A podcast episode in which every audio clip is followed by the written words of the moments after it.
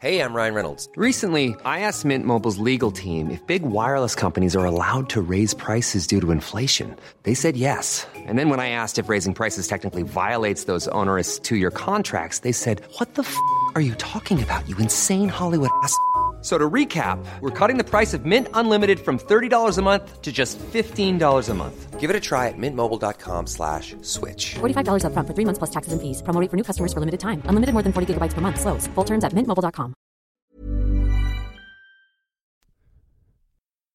I got cut from the U seventeen national team. I got cut from the U twenty national team. I was told I was going to the Olympics by Peter Novak, and he never called me back. Like, and I got cut from a World Cup.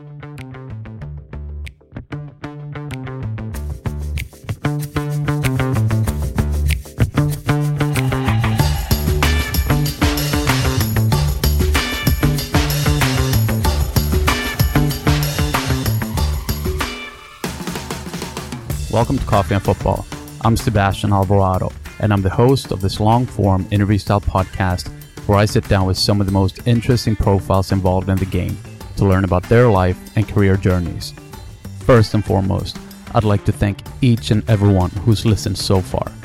The feedback and the response has been beyond expectations, so I thank you for that. On that note, I'd like to ask you for a huge favor. Please subscribe to this on iTunes and write a review unless you've already done it. It will help tremendously in getting visibility as we grow this initiative one listener at a time. Anyways, enough about that, and let's get into this week's guest, Heath Pearce. He's a recently retired player who's played for four different clubs in the M L S. He's represented Nordsjælland in the Danish Superliga, Hansa Rostock in the Bundesliga, and I F K Gothenburg in Allsvenskan in Sweden. He's been capped thirty-five times with the U S national team, and today he's a presenter, writer, and creator on Kick, one of the largest football channels on YouTube, where he also hosts his own show. This is one of the most authentic and open conversations I've had. Heath takes us through a career filled with ups and downs, and gives us a true glimpse into the world of professional sports that isn't nearly as glamorous as it oftentimes appears. So on that note, let's dive into it.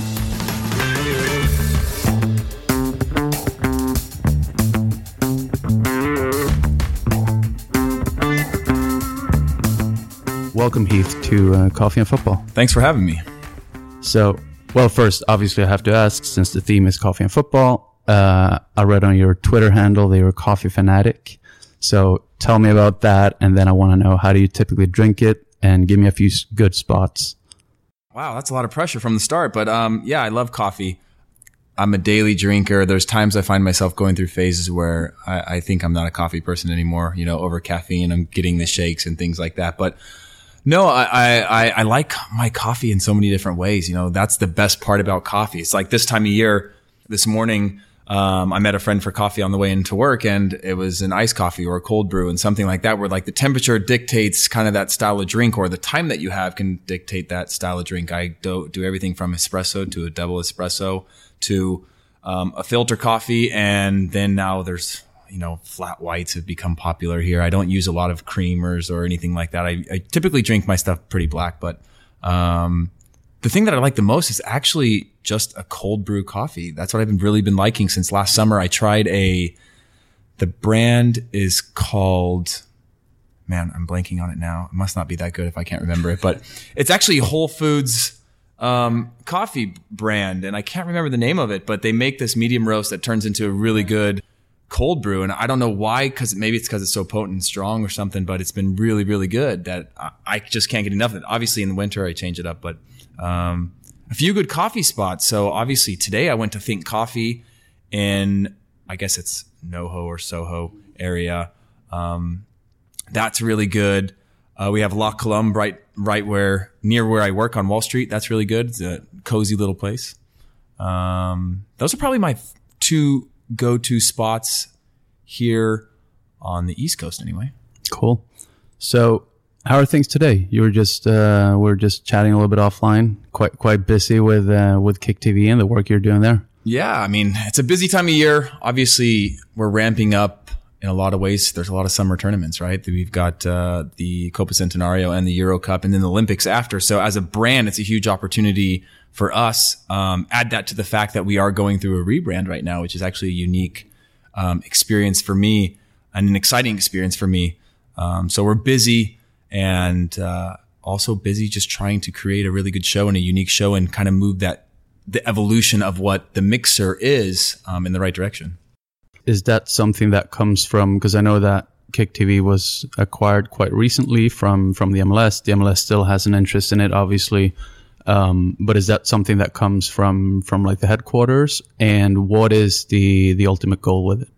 Well, the ultimate goal is to become the, the go-to and at the same time alternative voice of uh, the growing game in the U S. So we want to be where people turn to when they want to see a short film about um, the history of the game globally. We, we we talk about the game here in the U S, but we also talk about what's going on everywhere, but we share it from a unique American perspective, which I think is extremely different than than a lot of the other footballing countries around the world. So um, that trickles down from our, our top brass, who are all from the creative side of things, filmmakers, document documentarians, Um, short filmmakers, people who've done commercials. We have a lot of that style behind us, and that's the growth aspect of where we're at. We want to make really cool, um, but inclusive content.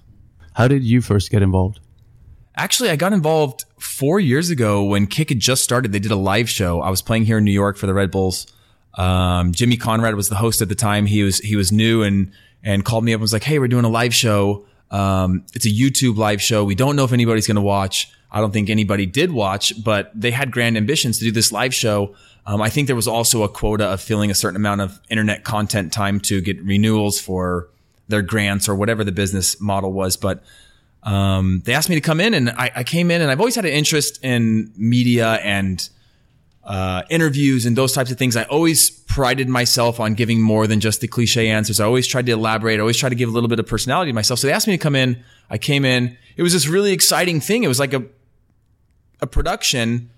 Um, and it was live, and it was, you know, it was an adrenaline rush, and I was only on one little segment of it. And I, and I remember leaving and, and, um, well, I actually got a, I, they did, I was running late. They told me to park my car right outside. Don't worry about it. It'll be fine. I came back down. It was like a two hundred dollars, t- like one hundred fifty dollars ticket on my car. So I remember leaving, and the first thing going, man, I would, I would love to be part of something like that someday. That's really fun, interacting with somebody in a natural way, in a, in a cool way, and sharing opinions and perspectives of the game. Obviously, once I got to the car and saw that I had a ticket, I was pissed off, and I was like, I'm never coming here again. I hate these guys.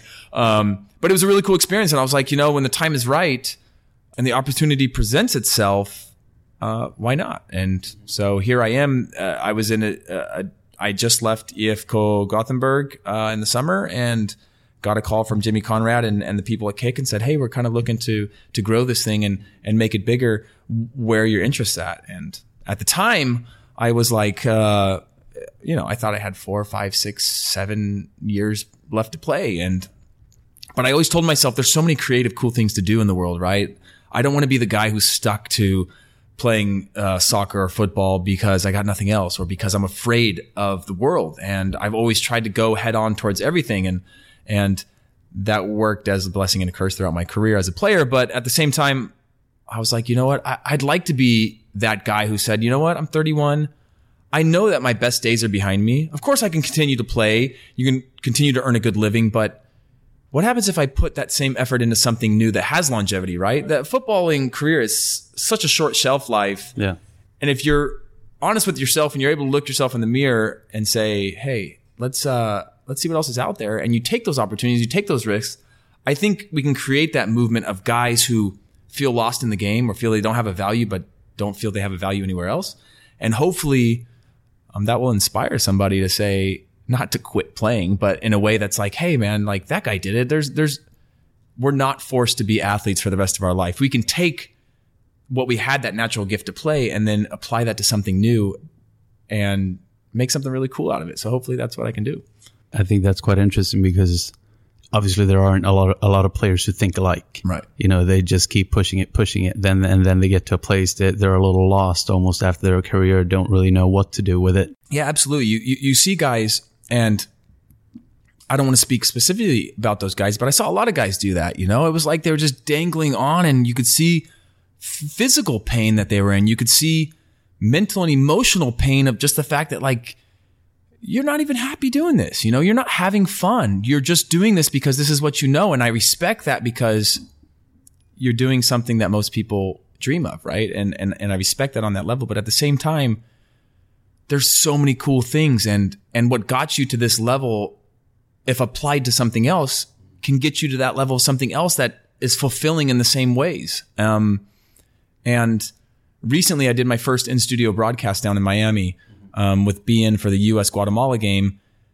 And I got back to my hotel room after, and I was buzzing. Like my whole body was like trembling and shaking it. And, and, and I was like, I know this feeling. And I hadn't had that feeling in a long time where I went home after a game and I couldn't sleep all night. You know, I woke up in the morning and it felt like a hangover because my adrenaline had just wiped me out and I hadn't slept well. And I was like, you know what? That's, that's what I think exists in other worlds, right? It's not just football or soccer that you're going to get that in. Um, and that if you apply that same passion towards something else, you can have that same emotion and that same drive and that same adrenaline type feeling that says like, wow, this is, this is awesome. This is great. This is worth it. And, um, that was kind of, I've had some of those moments with, with Kick, but it's like, those are the moments that make you say, hey, like you can create that same rise and that same feeling again in something else. You just have to be willing to take that chance. Yeah. Take me through a typical day in the life of Heath Pearce. What time do you get up? What types of routines do you have? Any, any media you consume and, and so on? Um, well, I, I get, I, I like to wake up usually around six forty-five, um, earlier than that when the sun is up. But uh, during the rough months that I've been through, actually, this is my first winter being in a cold city, so to speak, because everywhere else as an athlete, when you're playing in the winter, you're on training camp somewhere warm. So you never really feel what a long winter is like, right? It gets broken up quite easy. But uh, six forty-five, um, I typically like to go for a run. If I don't get a run in, I, I have to get one, some sort of workout during the day. But um, get up, get moving. My I have a wonderful wife that makes me breakfast every morning. We make a homemade, my wife is Middle Eastern. We make a homemade yogurt, have some scrambled eggs and a coffee. I mix it up. Actually, uh, my building is built into a roastery. So we actually have fresh coffee in our building every morning oh, nice. served to us, which is such a blessing, right? But um, I have that. Then I start my walk or bike to work and um, I take the ferry in every day. I took the PATH train for a little while. I live in Hoboken, which is very a very bro-y place, you know? Uh, in what sense? And just a very in, intense bar, post-college, like Neverland, don't want to grow up type scene where it's like, you know, pretty, a lot of testosterone from like Thursday to Sunday there. Um, but my day usually, I'm I'm I'm in usually around eight thirty to eight forty-five. Uh, we're prepping for our nine to nine thirty uh, shoot time. My call time is usually around eight forty-five in the morning. Um, we shoot our daily video followed by our daily Facebook video that we do, um, followed by like a Twitter video, whatever it is that we have planned for that day. And then we break that up. I try to get out and, you know, fortunately I'm down on Wall Street. So I, and we're right off of Water Street. So I try to go for a little walk, clear my head, recover, and then start prepping for the next day and what we're going to talk about and what aspects of the game, what's happening, trying to stay relevant. But by the way, and I forgot this, I, I listened to quite a few podcasts. I've I've actually only recently gotten into podcasts. I couldn't wrap my head around them for a while. I just didn't understand them. Uh, and now I can't get enough of them, right? And it's one of the coolest things in the world, just kind of like what this is, just two people talking. And, and what's more kind of engaging or comfortable for somebody than them experiencing something unique that they do themselves in their own day-to-day, right? Just conversations. And so I listened to Bill Simmons' podcast. I listened to uh, Football Weekly, yep. Guardian. I listened to the Football Ramble, which is also one, a little bit more evergreen content, but uh, and surface level, but great humor. Um, and then I listened to ninety-nine percent Invisible. It's a unique one. Some of them are, and they're all short and digestible. Um, and that's pretty much it. So then my day kind of goes through working through the creative process of how we're going to shoot the next video, where we're going to shoot it, what it's going to be about, and what we can. What's a unique way to tell it? Um, it's it, it's an evolving process of of how we're doing it. I'm still fresh to the kind of being on the other side of the camera um, now, or I guess on the other side of the game. Um, but then we wrap work around six, seven, and I head home and have dinner. I'm in school right now, so usually I'll have dinner and I'll get into my schoolwork, which is about two to three hours every night. What do you study? Um, it's a business de- like a business degree that I'm pursuing um, with an emphasis on like project management, global project management. So kind of the uh, supply chains, import, export type stuff. So I don't know what I'm going to do with that, but um, it's definitely fun. Where do you do it? Uh, Southern New Hampshire University. So it's an official partner of Major League Soccer, education partner. And I qualified for a scholarship based on the program they put together. So it takes a lot of that financial burden off to where, you know, sometimes for the longest time, I was just like, I'm not really mentally into it. So what's the point if I'm just going to do classes, maybe not pass, whatever. Now I have the wherewithal and the mental capacity away from my career to focus on that when I get home and try to finish this education so I can have a degree, you know, and be proud of that. Make my parents proud. Uh, but yeah. That's pretty much what a day looks like. There, it's obviously a few variables throughout the day um, because we do have quite a bit of travel and stuff too, of spending time with players or, you know, shooting up at M L S or shooting on location somewhere. But that's pretty much what my day looks like at the moment. I want to talk a little bit about your upbringing and uh, and and start. So you're from from California, from Modesto, which I know nothing about. So uh, in order to get to know you. What what should I know about that place? There's good people there. No, there's actually uh, actually a huge uh, soccer culture there. It's an ag area, an a- agriculture area in the Central Valley of California. So we have a number of first, second generation Hispanic and Portuguese farmers with a background in culture and soccer. So we grew up with people who knew the game, uh, fortunately. And that wasn't always the case around the country. You know, we were fortunate enough to have that. It's very blue collar. The town has changed a lot over the years. It's mostly a low income part of California. It's probably one of the last areas of California that's affordable, uh, so to speak. It sits in the Central Valley, so about an hour and fifteen minutes east to southeast of San Francisco. Uh, you go through the foothills and you drop into the valley, and you're in the valley from the other side, which is the Sierra Nevada mountain range that leads you towards Nevada. Um, and so it's a, it's a unique spot in that you're not actually anywhere cool, but you're close to cool places, right? So if you lived at the beach, it'd take you a long time to get to the mountains. Whereas we're kind of in the spot where it's like your day to day is not that cool to look at, but you can get to the beach in an hour and fifteen. You can get to a big city, Sacramento and San Francisco, in a short amount of time, and you can get up to the mountains and snowboard. So, uh, you have, we have lakes, rivers, mountains, every, you have a little bit of everything. And, and, that was a, a unique perspective growing up, is having all that around you, which is why California can be so great, right? You have all four seasons within a few hours of each other. What's the most important advice or or lesson that you got from your parents that you bring with you today?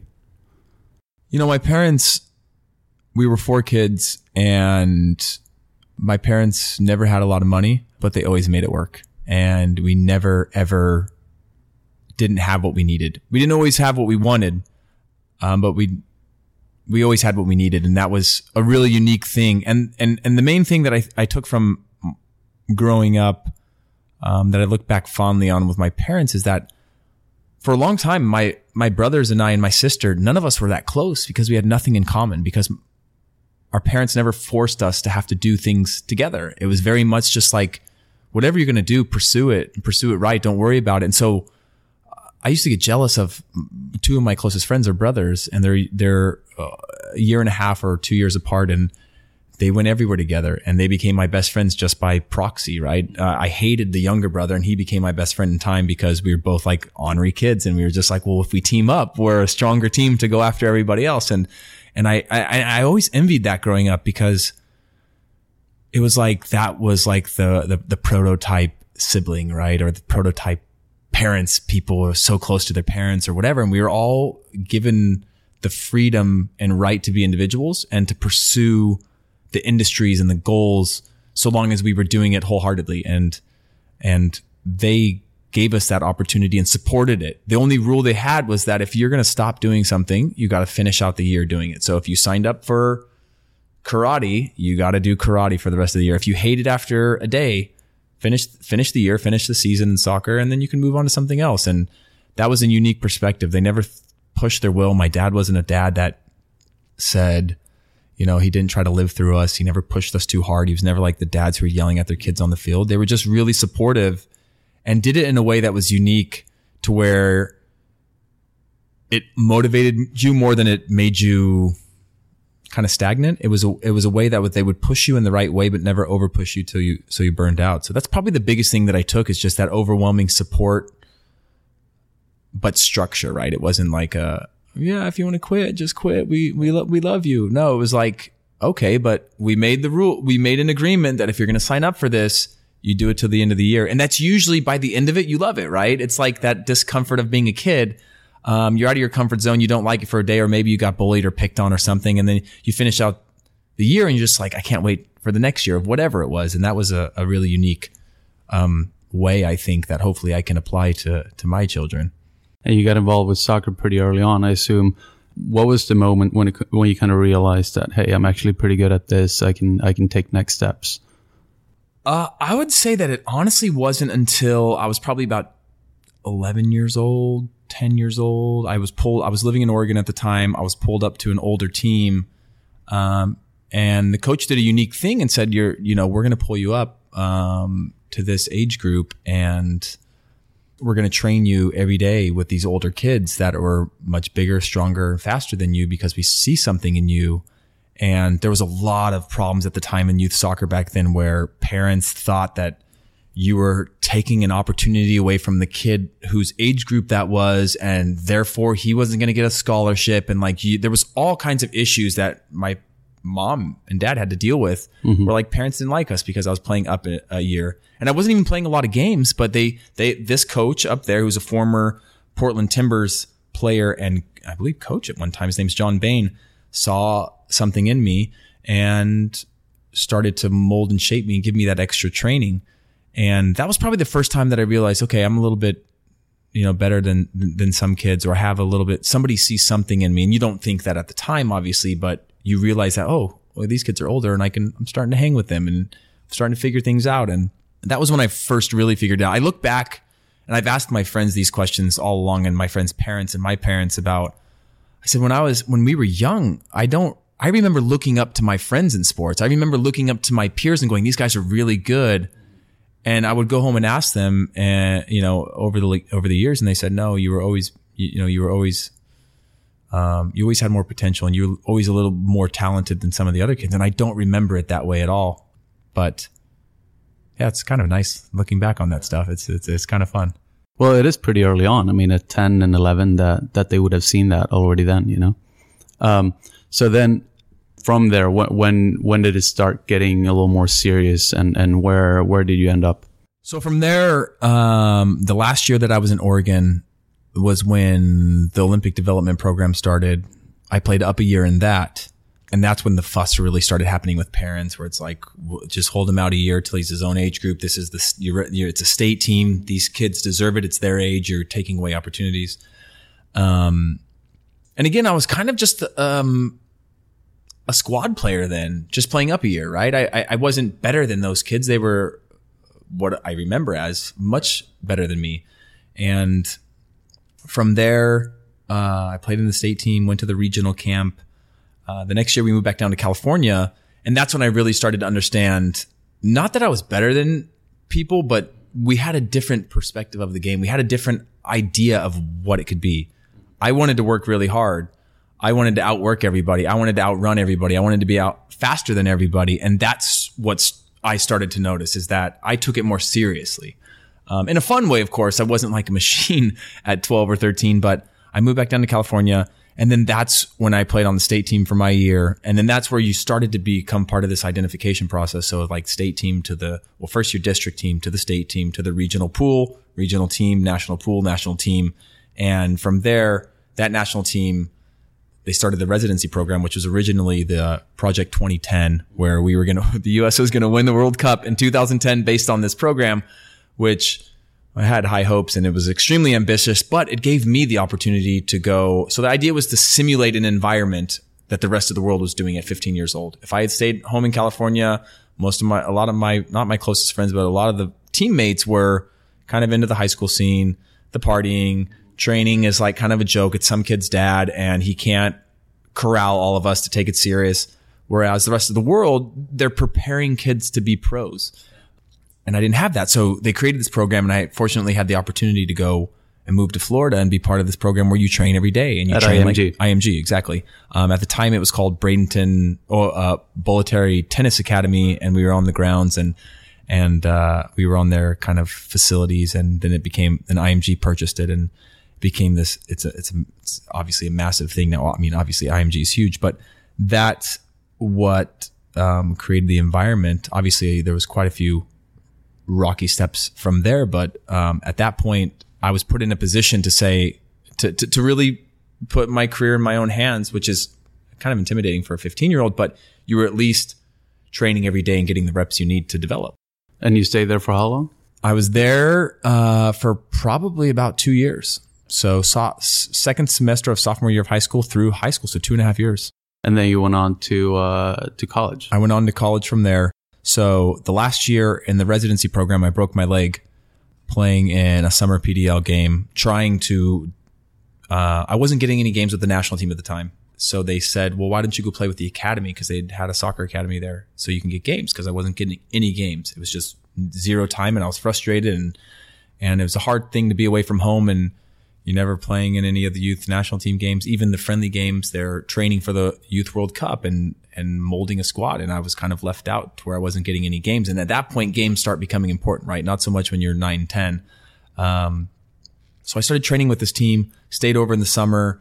Uh, they, they started shaping me into a left back because they thought, okay, I was playing holding midfielder there, which was just odd. I'd never done that because I'd been a striker my whole life. And then they were like, oh, yeah, to go to the next level, he, we pro- he's probably best chance of being a left back. He's left-footed. They're rare. He doesn't necessarily have the talent to be a left midfielder. He's not that crafty, but, you know, build him into a left back. So I was like, okay, cool. Ended up breaking my leg and ended up with not a lot of options uh, college-wise. I went, ended up going to the University of Portland on a on a scholarship based on a favor from the coach to Clive Charles, who was also the under twenty-three national team coach at the time, who said, hey, I need a defender. Do you have anybody that's still available? And John Ellinger, who was my coach at the time, said, oh, yeah, I have this guy. He's coming back from a broken leg, and um, he's got a lot of potential. So they, they took it just on that. There wasn't any recruiting involved. And the only other thing that I had of, of interest was University of Southern Florida, which was John Hackworth, who's also become like a professional coach and with the national team and was the Philadelphia Union, that kind of stuff. So it's a small world looking back on it, but I didn't have a lot of options. And then I went to Portland.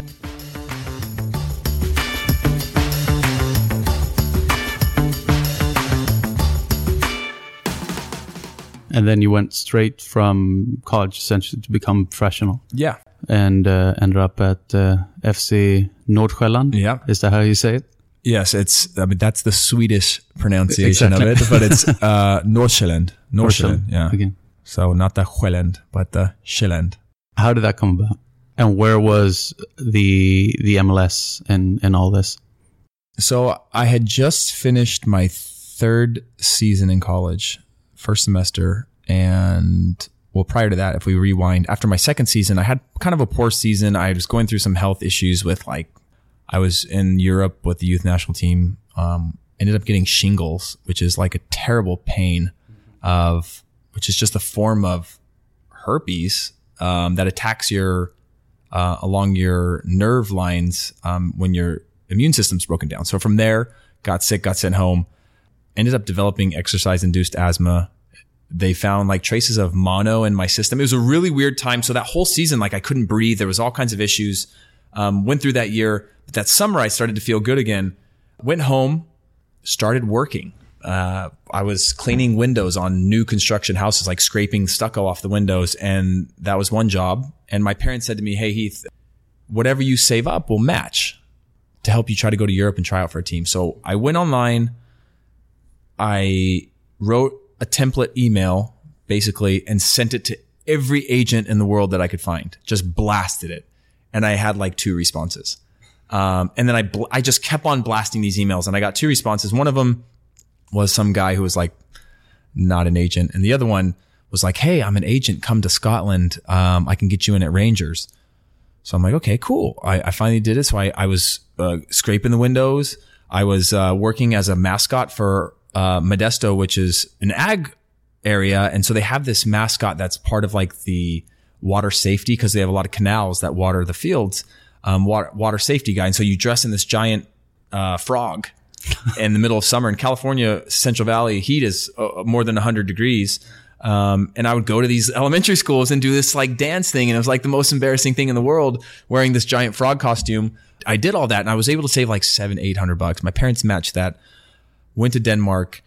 The guy was totally full of shit. You know, I was, I went and trained with Greenock Morton, who were in the third division at the time. And I remember we, they were doing fitness in preseason. And the coach is like, oh, don't stay with the team. Do it, you know, like do your own thing. And I was like lapping around these guys. It was semi-pro, right? They were like a bunch of like beer drinking, like chubby dudes running really slow at the time. Now Greenock's in the second division. But um, from there, um, had two days left, was almost my birthday. My college was calling me saying, we've got preseason. You got to get back if you're coming back. Well, I got it, somehow got in touch with this agent in Denmark who was like, come out. So I flew out there. I didn't have any money left. So I didn't have room for hotels or anything. They put me up in a hotel.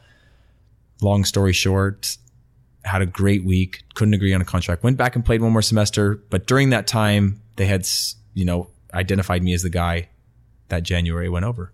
So, I mean, that's a long story made less long, but um, the team was doing really poorly, and I actually played a really, really good week of. Tr- it, it was a, it was probably in my career one of the best full weeks of training I'd ever had. Where like it's a blackout experience where you don't like you're hitting shots and they're just going top corner, and you're just like, don't let anybody know that's not real, because like you couldn't do that again. And I was doing it again and again, and like it was so crazy. And then the president, Alan K. Peterson, said, I'm going to set up an inner squad scrimmage so I can come out and see him.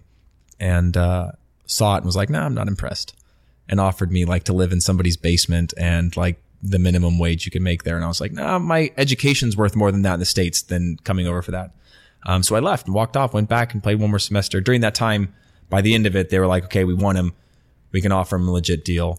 And then after that season, I, I joined joined the team in Denmark. And that's how I started my career. How was that? I mean, you go from scraping windows to not too long after that, you're a professional player, which has probably been your goal for, for quite a few years. Uh, how would you describe that, that first time when you're there, and what was the experience like? It's funny because when it finally happens, you don't, it happens so fast and the pressure ramps up so quickly, at least for me anyway. You don't stop to think, wow.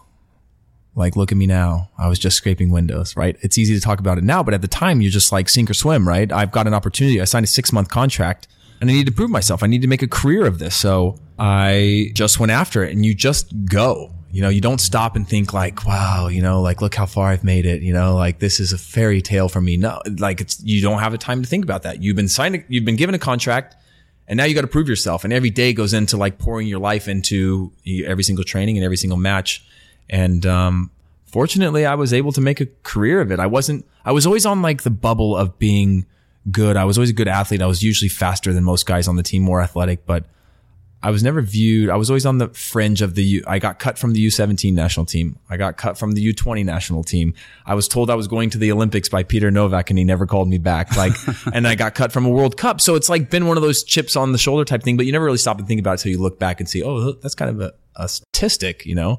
Um, but I think that's kind of the, the, the, the mentality I was able to apply in my career, where it's just like, you don't stop and look back and say, wow, because I fear that if I had that mentality, I might've been content just to sign that deal, you know, just to be like, wow, I've been swimming against the current all this time and now I've made it, you know, where in my mind, it was like, quite honestly, like, fuck the Danish Superliga. I want to play at Arsenal. I want to play at Barcelona. And that was where my mind was at. And it wasn't always realistic, but it was like that chasing the, the carrot type thing that I think pushed me as far as, you know, of course I could have made some decisions better or done things differently in my career, but it pushed me to that mentality where it's just like, never be satisfied. Just keep going forward. Which then led you, I mean, you were, you were there for what, two and a half? Two and a half years. And then you ended up at Hansa Rostock. Yeah. How was that different from the Danish Super League? It differed night and day.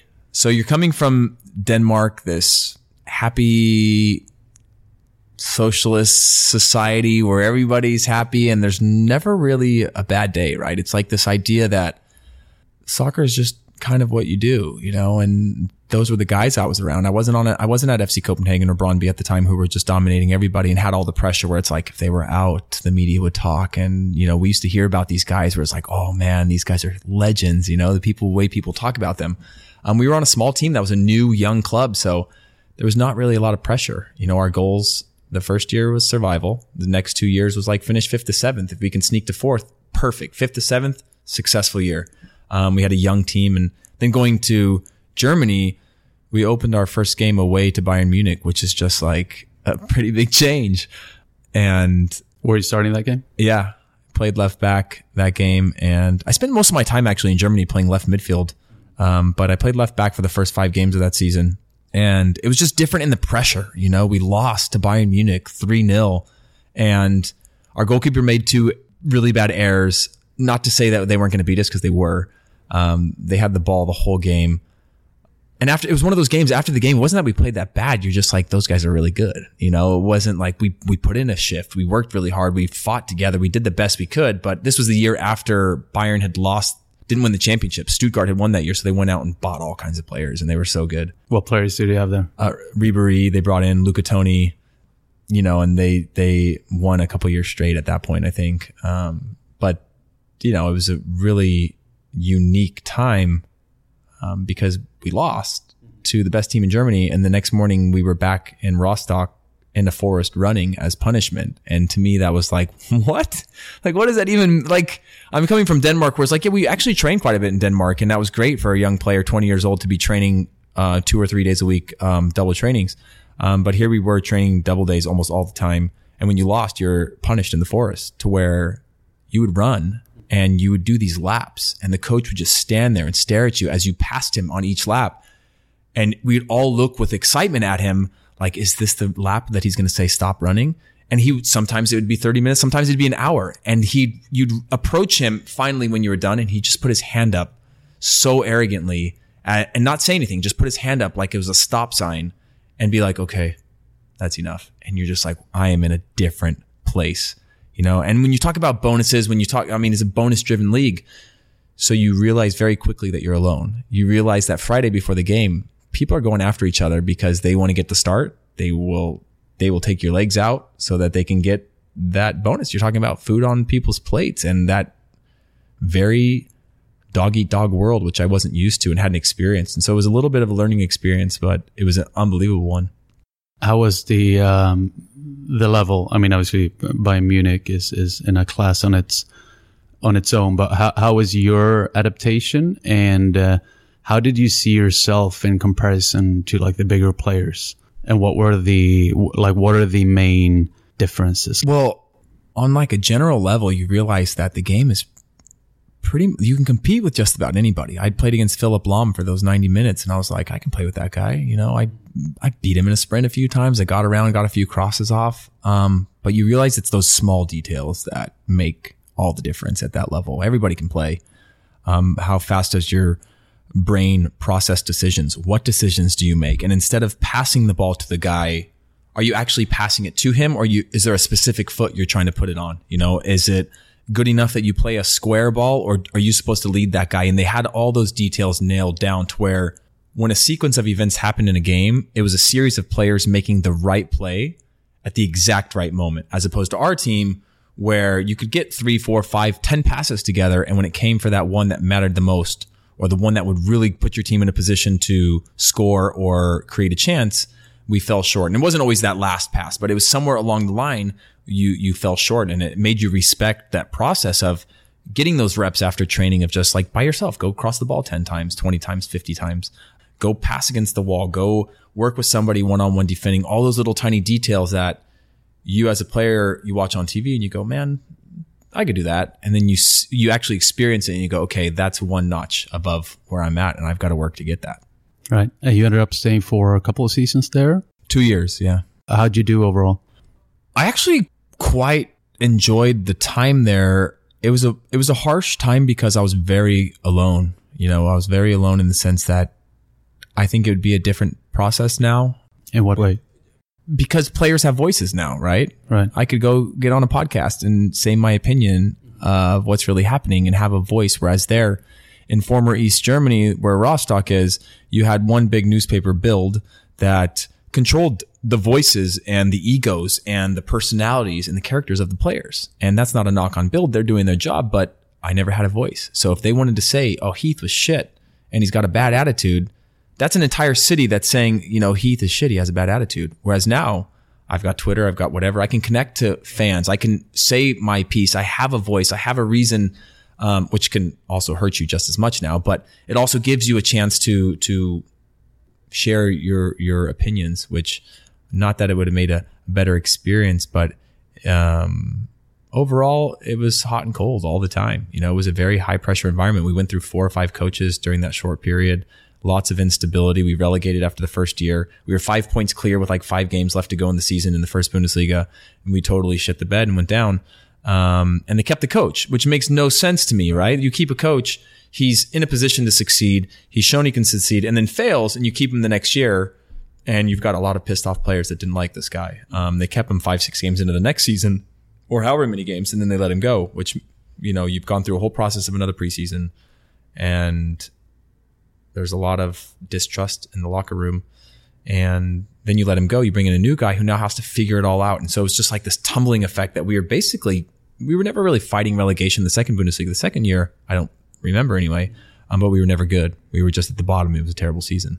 Um, so overall, personally, there's a lot um, I could have done better. There's a lot. I wish I was more patient, because one of the downsides of me saying I want to go play at Real Madrid, at Barcelona, at Arsenal, was that if I didn't play a game, I thought, oh my gosh, this is a domino effect. This is going to affect here. This is going to affect my national team standings. This is going to affect the long-term um, projection of my career. And so I was very impatient at times, and kind of had a lot. I've always had a lot of trust issues with coaches. So that led to um, some bad decisions in my career. Did you have any butting heads with a coach, or did you run into any sort of trouble on that end, or did you just remain patient and, and stay quiet? I definitely did. I definitely did. You know, we all have a different perspective of ourselves than other people that are working with us, especially coaches. Um, but I had a unique experience after the first five, six games, because I got benched, and I, I went to the coach and I said, well, can you explain to me why? And he said, I can't explain to you why, but I've got our video team putting together all your touches on the whole year. Um, and we're going to sit down and we're going to talk about it so I can show you where you've fallen short um, this year. And I was actually in, actually at the time in most of the newspapers and stuff, myself and the right back were the only ones anybody was saying good things about, because we actually started the first five games of the season with no wins. And of course, as a defender, you can't be like, yeah, I played really good when your team continues to lose, but it's it, quite often it can be circumstantial. Mm-hmm. Um, and he sat me down and he showed me X amount of clips. And there was one time in that whole video that he had a camera on me or things that I was involved in, and was able to show me something that I did bad.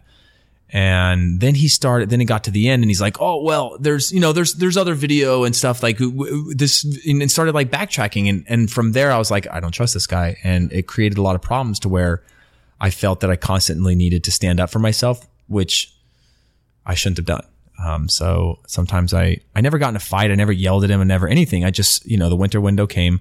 And I said, you know, for my own ambitions, if I'm not playing, I've got to, I've got to move on. And did that have anything to do with you being an American over there, or was it pretty much the same across the board? Uh, I do truly think that in those circumstances, we are the easy targets, the non uh, domestic players, because we don't have a voice to stand up for ourselves, right? I don't even understand German at this point. I do now, but at the time I didn't. Um, and everything actually changed for me. Um, in terms of the opinion of me when I learned German, it was like this acceptance of me. Mm-hmm. Um, and it was really unique. But I think for at the time, I, I think that I was the, the scapegoat, the easy way out in a lot of ways. Of course, maybe people had another opinion of that. But for me, I thought that I was actually playing pretty good. I was playing pretty well. I had the right attitude. I had the right mentality. And I asked him to just show me where I don't deserve to be on the field, or show me where I've, and it wasn't even so much show me why I'm not playing. It was more of just like, show me where I can improve, right? It wasn't done in an arrogant way. It was just like, okay, in a very humble way of saying like, show me where I can improve. And they weren't able to show me that. And that left a sour taste in my mouth to where I kind of distrusted anything that happened. And that leads to a pretty negative mentality. Um, when you don't play, you're just like, oh, something here is corrupt. And you, you start to have that kind of negativity that's just resonates inside of you. And it's hard to get past when you're alone in a place that's far from home and you don't have an agent that's taking care of you. Um, so you didn't have an agent? I did have an agent, but he wasn't taking care of me. Yeah. He was, the agent would tell me, like, go into the office and say this. And looking back now, I'm just like, that's your job. You know, your job is to keep me right and the team separated so that when you speak as a voice, you're representing me, but I'm never the one that's out there on a limb saying stuff, especially at the age that I was at. And so I ended up going in and saying, you know, if I don't play, I need to make a move. And then they came back saying, well, you're a national team player now. So if you want to move, someone's got to buy you, even though they signed me on a free, free uh, transfer. And it just became this ugly thing where it was like, they went to the press and said I was never playing for the club again after six months. We came back from training camp. They said, we're going to training camp. We'll see how this goes. If we don't see you in our plans when we get back, we'll work it out so you can leave. Come back from training camp. I go in to have the meeting. They said, um, yeah, okay, so here's the deal. You're not in our plans anymore. And as far as we're concerned, and this is pretty much verbatim, you're never going to play here again, ever. And so you can leave. But the catch is that somebody has to buy you. So obviously this is like late January. I hadn't played a ton. I hadn't played that whole half season. I'd played some, but but not the like all the way through. No one was going to do that, right? You went on a free to Hansa Rostock, one of the smaller teams in the Bundesliga. Nobody's going to just swoop in and be like, yeah, we'll buy him. You know, like there wasn't enough to grab onto. There wasn't enough to like sink your teeth into in terms of what I've shown, what I, what I've shown. And so uh, from there, it was a month that I was on the outside. Um, I was just training with the team still, but I was never going to be playing again. And then one month later, they called me in and they were like, well, we think you've had a really great attitude. And, uh, we want to put you back in the team. And they had gone to the media and said, Heath's never playing here again. Like gone to the media and said, he's done. As far as we're concerned, he's done here. And one month later, I came on at halftime in a game and I was just like, this is really crazy. You know, this is a really weird scenario. And that's kind of how it played out with coaching changes. You know, we had a young coach come in and you didn't know what he was going to do. And it's just that inconsistency that was hard. And how did the exit then happen? Um, my contract was up. Okay. Um, so I ended up staying there for the full two years of my contract. And we had this guy, a coach come in, um, who had been a coach, I don't know, in the eighties or nineties there, and was like trying to do this whole like media like thing where it's like, throw the players out that aren't part of the plans. And so they made up all these things about players where it's like, they kicked me out with like two months left in the season to go play with the second team because they said I faked an injury and was no longer part of their plans. But they went to the media and fabricated this whole thing. Again, this is what I'm talking about with a voice that was just like, yeah, he's a bad guy. He's a bad apple in the locker room, where it's like, I, you know, I've, I've had my issues with coaches because I've always had trust issues with coaches since my childhood, but like I was never a bad guy in the locker room. Like the locker room was like my place. I loved, I got along with my teammates really well. I tried to always have great positive energy. And so they did that. And again, I, I had no opportunity to say like, hold on a second. That's not what happened. I don't, I couldn't call a press conference or something like that. And so I just took it in stride, uh, left there and then signed a contract in Turkey actually, um, which fell through the night that I signed it at Bursaspor, the year they ended up winning the Turkish championship. It fell through somehow. It was another crazy story, which if you want to hear it, I'll tell it to you, but go ahead, please. Oh man. Okay. So it's the last day of the transfer window and I get a call from my agent. They say, who was your agent, by the way? This was James Grant Sports at the time. So Lyle Yorks was my agent. I was dealing with a guy, I think his name was James, um, based out of their London offices, called me and said, hey, we've got a deal for you in, in, in, in Turkey. It's the last day of the transfer window. I was a free transfer, but apparently it meant something in Turkey where even if you were out of contract, the player license has to be turned in prior to the close of the window or yep. something like that. Something weird um, that's different than other places where it's just like you can sign them anytime. Um, so uh, I go, I get on a plane, I fly to Turkey. I get picked up in a car. Uh, before I get in the car, I, this guy comes up to me, shakes my hand, and says, hey, Heath, I'm the agent that's going to be doing this deal. So the agent James in London wasn't going to be able to make it out to Turkey in time. So now I've got this guy, he's Romanian, living in Turkey with a Turkish wife um, in, in southern Turkey. And he goes, I'm going to be doing this deal with you. And the deal was X amount of dollars plus this whole thing that we had to figure out with taxes because everything was negotiated in net. But coming from the U S, the U S has access to up to thirty-eight percent of your income, right? So nothing is net. For an American, it's, it's, you can still have to pay taxes to the U S. And so we were trying to work through that to say, like, you're negotiating a net, but that's not really what I'm going to net out. And there was this process. So they agreed on all these terms. While we're driving, we're in the car. It's getting dark out. We're driving. Normally you can take a ferry from Istanbul to Bursa, just across the water. And instead we're driving it around because we didn't, the ferry wasn't available. They had told me that they, we could have taken the owner's helicopter, but it wasn't available also, like these things. So like somebody, a representative from the club was driving us in a car, me and his agents in the front seat. We're about an hour into this drive and I just hear this crying from the front seat. And I'm like, this is so weird. You know, like I'm so uncomfortable. I don't know what's going on here. They're speaking in Turkish the whole time. And he is hysterically crying, not like a subtle cry, hysterically crying. And I don't know what they're saying to each other, the driver and the passenger, or this agent at the time. And he turns around and tells me, he goes, my father just died.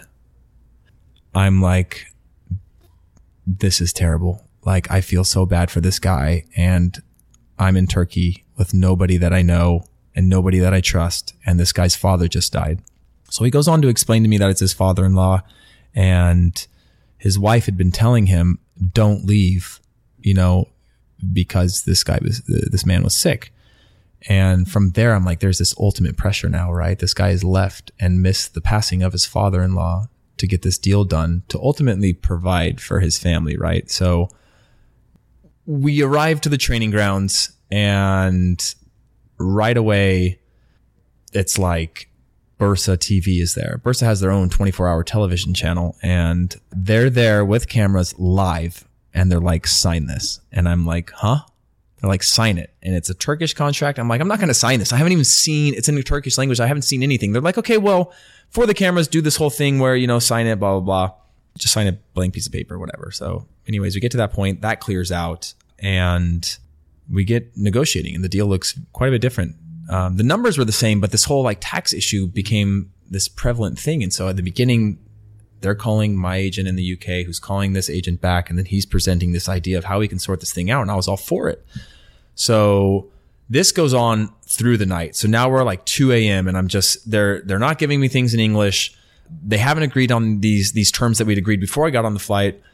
By this point, the agent is now sitting on the other side of the table, and it's just me. And it's like four board of director director guys, the, the, the vice president who, whose son I'm still friends with till today, because he went to U C L A in California and was kind of like the translator of the whole thing. And now they're just like yelling at me. So finally we get into this room. They say, this is the deal. We'd finally gotten really close. And I said, okay, let me call my agent and make sure that this works for him. This is my representative. He knows the legalities of all this stuff. He'll, he'll give the green light. When I say this, one of the older men who's from the board of directors goes, fuck your agent, and gets up and walks off out of the room. And then two people storm out after him. And I'm like, we're so close. What's going on? So I walk out and I'm like, I tell the agent my, that I'm with, I say, listen, I'm done, man. I'm done. I can't do this. So eventually we end up, I end up saying no. I was like, you know, gut instinct tells me this whole day has gone wrong. You know, like this isn't supposed to happen. Like, which is a hard thing to do because the contract was awesome, right? It was a great contract. Like financially it would have been great, but something inside of me was like, this isn't the move you're supposed to be making. So we go back to the hotel. At this point, the actual owner of the club's son or somebody's calling us, like saying, what's it going to take to get this deal done? Blah, blah. And I keep on saying like, well, I've been disrespected. I'm uncomfortable. This is more of like a principle thing where I'm just not comfortable signing here. It's not about the money anymore, or the contract, or the details. And so I end up leaving. Uh, uh, I mean, we end up getting off the phone that night. I, I go to sleep. It's like three, four in the morning. I'm getting up at seven to take the ferry back to Istanbul. Or I'm getting up at like six. The, the we're leaving the hotel at seven. At seven thirty, the agent still hasn't come down. So I'm like, man, what do I got? What am I gonna do? So we go. He finally shows up. We go to the ferry. The ferry's sold out. So he's like, all right, well, let's go back to the hotel. We'll get some breakfast. We'll hang out for the day. Catch the ferry home. Fly home. End of discussion. We go back. We're having breakfast at the hotel. And we get this guy who walks up and goes, uh, "Are you Heath Pearce?" And I go, "Yeah." He goes, "I'm the team doctor. I'm here to take you to get your medical." And I was like, uh, nobody had told him that the deal didn't happen. So this guy shows up and, and he's going to go take me through a medical to, to do the deal. I'm like, I'm sorry, man. Like, actually the deal didn't happen. So this guy's like all confused, and it's like this whole translation thing going on. And finally, an hour after that, we get a call and the deal is perfect. Exactly what we originally agreed on. Let's do the deal. So I go I show up, I sign the deal, jersey made, everything, name on it, taking all these pictures and taking with like the mascot and all these things. And uh, the translator that they had kind of like hired on for me to get settled, who kind of like takes care of your day-to-day stuff, gets you settled in, was like, hey, we'll, we'll, I'll, I'll come by your, I was staying at the club's training facilities where they had a hotel. I'll come by and pick you up and we'll uh, go get dinner tonight. So I was like, perfect. Um, great. Seven o'clock. Perfect. Seven o'clock rolls around. No one comes and I'm kind of hungry. And again, I'm like kind of in an isolated place. It's not where you could just order like, you know, pizza down the block. And eight o'clock comes, nine o'clock comes. Nobody, nobody comes to, to like take me for food. I'm like, something's up for sure. So I get this knock on the door. I'm like, finally dinner time, you know, and it's the son of the You're vice president. Happy. Yeah. I'm like ready to go eat. He's like, hey, uh, the guys want to talk to you downstairs. And they take me downstairs and they just say, they're all kind of sitting around the table and they go, listen, man, uh, the Turkish F A didn't approve of the contract. So unfortunately you won't be playing for Bursaspor. And that was it. And I don't know how much of that is actually true, whether I don't want to go down the conspiracy thing where it's like they, they signed it to show that they did it, even though knowing that they couldn't actually approve of it. So for like the fans or to appease the fans to say we did the deal, but it fell through due to rules and those kinds of things instead of, because they had announced it before I ever even signed the deal. It was on live T V the day before that I had signed with Bursa and we hadn't even finished negotiating the deal. Like it was live T V and I was signing a blank piece of paper. So under that impression, they were like, and so I'm wondering if maybe they did that to be on the back end to be like, oh, he did sign the deal. It just didn't get approved by the F A, or if that was really the case and they, and they wanted me. And, um, that's how I actually ended up back in Major League Soccer. But the biggest detail that threw me off that night is we're back at the hotel like two thirty in the morning when this, pre- when the owner's son or whatever's calling saying, how can we get this deal done? This agent's looking at me going, take the deal, take the deal. And he looks me in the eyes and he goes, do it for my dead father. What? He goes, if I show up back home, I've missed the passing of my father-in-law and I don't have money to show for this. What am I going to do? Do it for my dead father. And right away, I was like, I'm in another planet. And I felt heartbroken for the guy. Right. But at the same time, he was leveraging death against me to sign a deal. And I was absolutely mind blown. And I was so uncomfortable. And you know, when you get those like butterflies in your stomach and in times that you're very uncomfortable, it j- didn't go away for like a twenty-four hour period. And I was just like, something's not right. And then finally, when the deal got done, I was so excited. They took me out to dinner that night before I actually, the second night, they took me out to dinner and the whole city was shaking my hand. Nobody knew that the deal was not happening. Like people knew who I was already in this town. And it was during Ramadan, I believe. And so everybody's fasting during the day and then eating, drinking at night. So it's this giant park full of people. And I was just meeting everybody. And these were like the bigwigs of like the town, right? And so I was like talking to everybody. We were playing backgammon, Turkish coffee, like good night. But like the whole night was like a basically a giant goodbye to everybody that I thought I was going to be working for. And so it was a really, you know, I've had some really interesting uh, experiences. But uh, yeah, that's that's my uh, Bursaspor experience. Yeah, I've never actually said that whole story out loud. I've, I've, I can't even imagine what goes through your head. And and you're still what, twenty, twenty-five, twenty-five, twenty-six.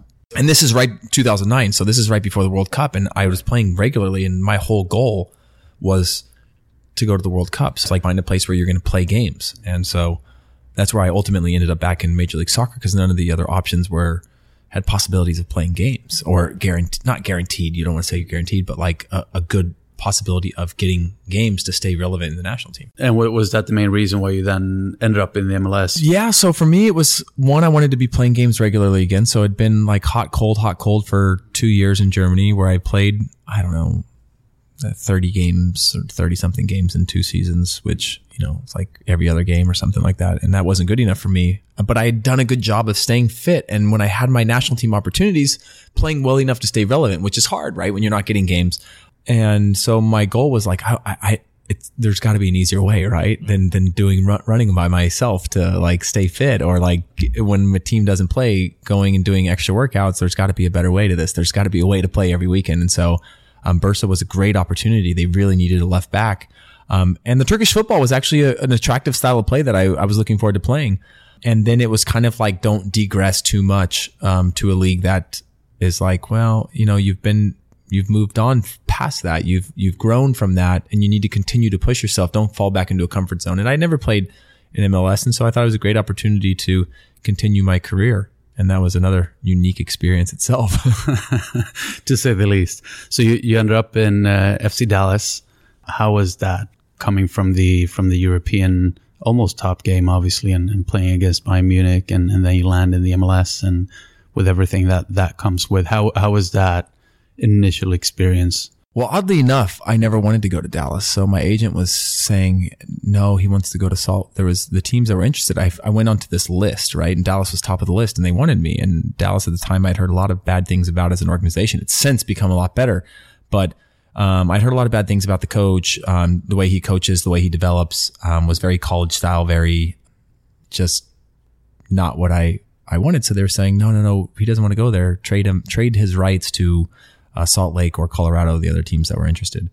So I ended up in Dallas, and, and it, it was just, for me, it was just a relief, right? A comfortable place to, I ended up playing right back the whole year, but uh, a comfortable place to be like back home again. You know, I built a house that was like, oh, I'm back in the States. Uh, you know, I'm happy. I know I can foresee that I'm going to get minutes uh, if I do things the right way and those kinds of things. So on one uh, sense, it was a relief. Um, But it was it was also short-lived in Dallas. It was only one year, basically, um, that I was there before I was traded.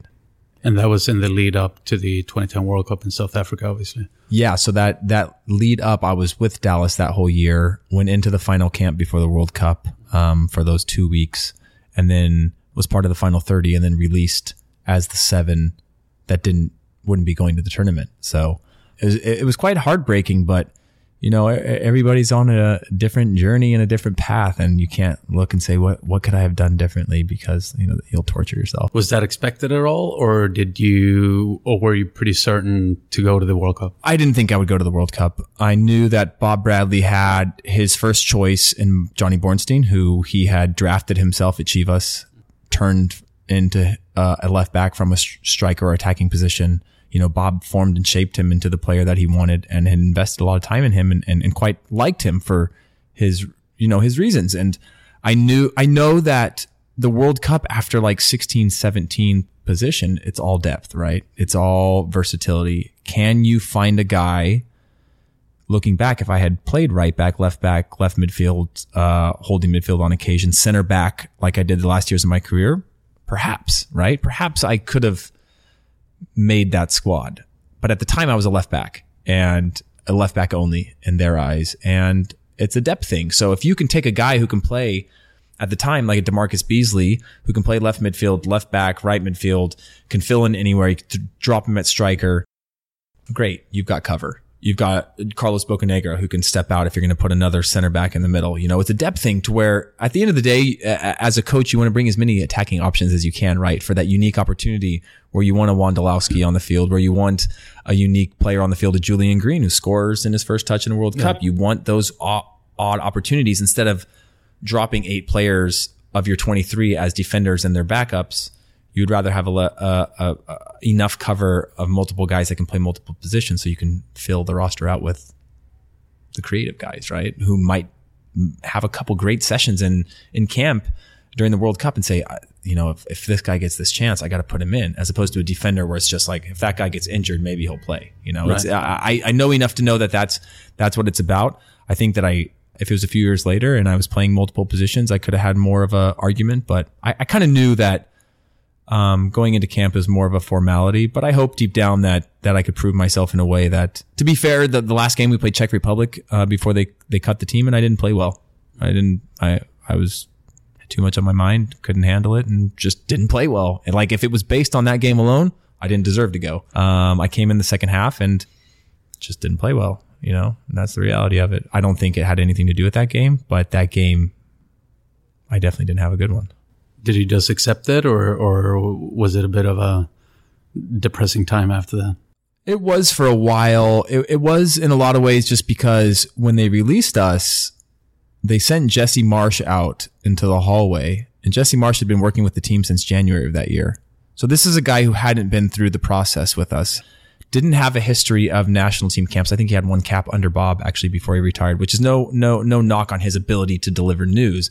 But I found it odd that we had spent four years pushing this hard uh, as a team and as a family.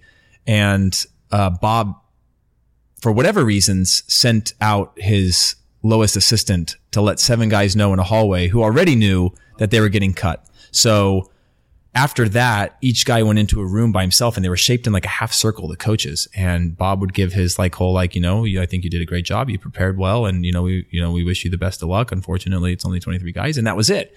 And I felt that for guys who had put that much time and energy into building this, who were part of the journey, who were contributing in Central America in really tough conditions on qualifiers, deserved more of a, just, just give me five. I know you're preparing for a World Cup. I know there's a ton of stuff on your plate. It's completely overwhelming. I don't discredit that at all for Bob and his staff, but you can give each guy five minutes of time who's put in four years of work, you know? And so that was what I was most bitter about. It's just this whole idea of like, man, I really put my heart and soul into this. And I got a f- assistant who's been an assistant for, and I love Jesse Marsh, by the way. He, he's a great guy, but he's not the guy that I want to see uh, releasing me from, from the World Cup. You know, he's not the guy. I want to see Bob Bradley look me in the eyes and tell me himself, it's, it's, this isn't going to happen. And it was also an odd thing leading up to that moment too, because they said, keep your phones on till midnight before you go with your family, because we'll let you know. Well, this was one o'clock in the morning. So I hadn't heard anything at midnight. You're thinking, maybe I did, maybe I did get in, you know, maybe I did make it. We hadn't heard anything. And so now after that, I was just kind of like bitter where it's like, you know, I wish I would have just been able to look this guy in the eyes and take five minutes and say, you know what? Um, I appreciate it. I appreciate everything you did for me. And, you know, and have him say, I appreciate everything you did for me. Uh, that I did for him, and have that man to man thing, which Bob Bradley was so hot on. He was so big on being a man and looking each other in the eyes that I felt, um, I was, uh, I was sold a little short on, on that moment, you know, and, and I got over that. I went for a long walk after that in the streets of wherever we were up in like Princeton, New Jersey or something at the time. And just took a long walk and said, you know what? There's, there's factors in the world that you can't control, and, and, uh, we're all on a different journey. And if the, the, my journey takes a right here and those twenty-three takes a left, right? And it's not the end of the world. Um, and I got over it. I flew to Chicago to meet, uh, Dallas for a game. They started me on the bench just to let me clear my head and not put too much pressure on me. That was the worst thing they could have done, because I went up to warm up in the second half, or maybe first half or something, behind the goal. And there's the whole, in Dallas, they have a, a like a four or five, maybe it's even ten, maybe it's taller of, of like bleacher section behind the goal where their, some of their fans are. And they were all chanting U S reject. This is a day, this is a day or two after, I think it was two days after I flew in the next day. And then the next day w- uh, was the match. And this is a, I've told somebody this recently. It was the closest I ever came in my life to jumping over the little, um, advertising boards and just laying somebody out. And it was the only time in my career, and people have said everything to me. And it's just like, it's, I, I've actually, like when I, when we, I was up warming up uh, for a game in Sweden, and this is a off a little side note, but, um, in Sweden, we were playing against Hammarby. Yeah. And those fans were hammering me while I was just go, jogging up and down the sideline, and they were killing me. And I was laughing because it's funny. It's, I love the engagement from the fans and the passion, right? Like, to be a player for that team, the same with it was at Gothenburg. Like, you had this army behind you of people that would do anything for you. And I loved it. I laughed at it. But at this moment, being cut from the national team, I was like, inside of me, I was boiling, and I was like, oh my gosh, you know, and you kind of go into your own ego and you kind of talk yourself up, and you're just like, I don't deserve this. And, and like, you realize, like, looking back, you're like, they're just fans. They're just having a good time. But like at the time, I was like, how could they say this to me? I'm in like my most sensitive moment, and they're calling me U S reject. And I was like, this is absolutely absurd, but it was fun, you know, like looking back, it's like, they're, they're, it's great for a story, right? Yeah, uh, yeah, exactly. It wasn't great at the time, but it's great for a story. um, you've definitely gone through uh, a few ups and downs, to, to say the least. And, and even after that, you, you had a couple of short stints. You had Chivas, I guess, uh, which, from my understanding and hearing from, from other people who've been on here as well, it was quite chaotic. Um, you ended up at the uh, at the Red Bulls and became uh, quite a profile. And uh, but you only ended up staying for a couple of years, almost, right? Yeah. So I I, I moved from Dallas to Chivas, um, moved to left back, and then we had a cup game and got a red card and I moved to center back. And then all of a sudden I became a center back. You know, I started, I played center back the rest of the year and I loved it. It was something new and it was like something exciting where you put a new, your new energy into a new position of learning all these things. Um, but it was a chaotic time. Um, played one year there and then moved to, to, to New York. In New York, I played two seasons. The second season, I ended up having hip surgery, um, for an injury that I had gotten on my hip in Dallas.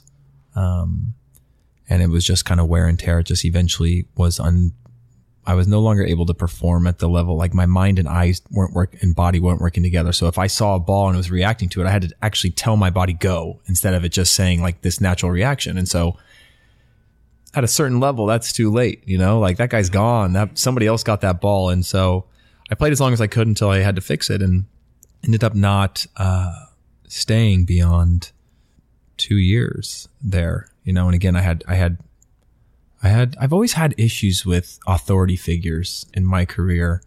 Um, even before my career, I just always had this distrust or this, this, I hated the abuse of power. I hated the way. Where, where do you think that comes from?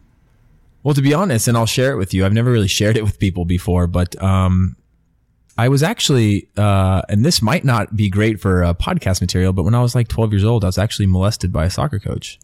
And wow. uh, going through the therapy of my life with professionals and stuff, mm-hmm. um, that was pretty much what I derived that from, is this lack of trust towards people in positions of power. Um, that would be like the educated answer or reason behind that. It wasn't until I was much older that I started to realize where this comes from, why um, I have such an issue.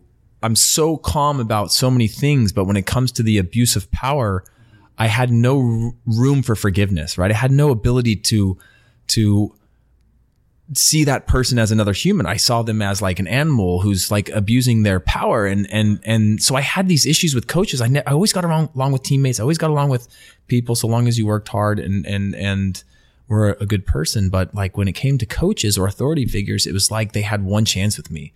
And as soon as they burned that, I had no longer an ability to forgive or have perspective or be like, oh, they're human. They make mistakes. It was just like, you're a liar, or like you, I don't trust you. And, and, and it's like, you know, again, this is like thinking out loud, but it's, but it's been a process of my life of re- wondering, you know, cause there were times I look back and go, why, why, why was I so distrusting of these people? And, and that's what kind of it, it forms from.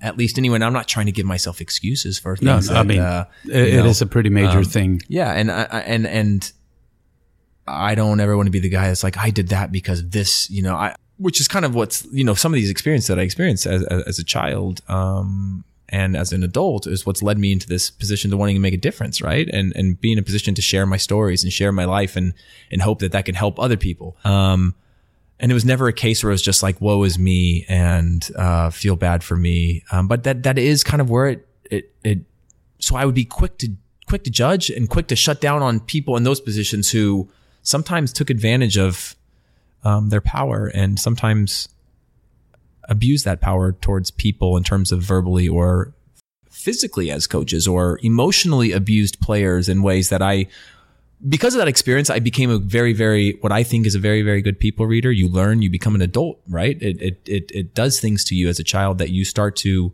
learn to read people and understand people and know. You start to understand things around them and you start to be able to sum up people pretty quickly in their intentions. And of course, they're not one hundred percent accurate, but you get good at knowing who you can trust and you can't trust. And that's just by through experiences that you've been through. And, and I always ha- felt I was a good judge of character. And whenever I'd get that feeling of like, I can't trust that guy. Um, I never had the ability to be like, well, maybe he's going through some shit too. You know, maybe he's, maybe he's got his reasons. Maybe he doesn't know he's abusing his power. You know, maybe he's, and, and so I was always extra harsh and extra critical on people that were teachers, bosses, uh, you know, top of the food chain that I saw manipulating, um, those types of things, or just not being honest. You know, I, I, I you know, you can't bullshit a bullshitter, and, yeah. and, I would recognize that and hold them to a higher standard that perhaps I shouldn't. And, and that affected my relationships with a lot of coaches, which, you know, you don't know at the time until you work through those processes of why, why was it that I got along with all my teammates, but it always had issues at a certain point with coaches, regardless of how much I liked them. I would eventually not like them anymore. For not all of them. I had some great coaches that I liked, but some people, not just coaches either, but people in, in higher positions of power. Why, why would I hold them to such a high standard that most people probably couldn't live up to, right. you know? Is that something that you have um, sort of psychologically gotten help with, or have you worked with somebody with th- through those things, or, or how have you dealt with it? Because it sounds like today you're kind of in a place you can analyze it, you can sit on the outside and, and sort and, and look in and hopefully even highlight issues or, or help others with it. But did you seek or did you receive any kind of help or to deal with that? Or are these things that you have just come to kind of terms with yourself? Yeah. So to be quite honest, um, it all happened at a young age, and my parents knew it happened, right? But I never told them. I refused. I told them, no, no, no, nothing happened. But uh, the parents, they know. They know something's up, right? They knew by my reaction, by my unwillingness to be around said person. Um, and they, they, they knew all that stuff. During the same window, actually, uh, my best friend at the time killed himself. So as an eleven, twelve-year-old, you've been through a few things in a year um, where my best friend, we shared a birth date. We shared every interest. We were with each other every single day, who was at the time very much into uh, Nirvana and kind of the Pacific Northwest um, music scene, and saw and idolized Kurt Cobain, and at a certain point felt that uh, he should go down the same route and killed himself. And this added up to the other thing. You know, there was major changes happening in my life. I became a man at twelve, thirteen years old, eleven, twelve, thirteen years old. Um, and my parents knew all that, right? And uh, so at that point, I started getting, you know, counseling as a child, um, and then went through those processes, even at sixteen, seventeen, going through counseling. Actually, we ended up having, at sixteen, I called my parents and told them, this is what actually happened. You know, uh, I was watching an episode on T V. I, I was actually had a broken leg. I was in bed up late at night, and there was a show on about coaches and, and abuse with children. And I called my parents and told them, and then we filed the report. It became this whole actual legal thing where this person was arrested, and we went through that process of of going through that. And the reason I've become so comfortable is because I heard, and this is, you know, obviously a a, a a topic for another time, but the people that came out of the woodwork that had experienced the same thing from this person, but whose lives were far worse, whose reactions to those events had messed them up for life. These people didn't bounce back. And I, here I was now as an adult, having still been successful despite what I had been through, and also being in a unique position to have a voice, you know, to now say, okay, you know what? You've survived something that's traumatic in, in, in, in its ways, but now you're in a unique position to make a difference. How can you go out there and make a difference? And I have been through those therapies and counseling and those types of things that have helped me uh, bring that to surface and be more comfortable with it.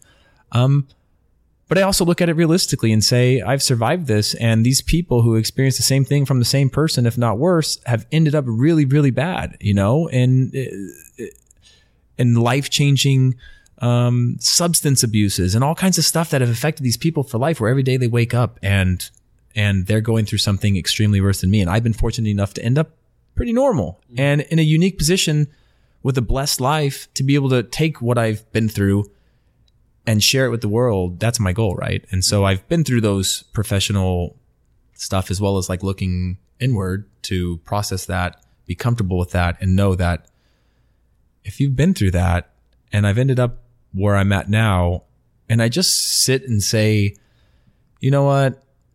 I feel bad for myself. I've been through all this stuff. This is terrible.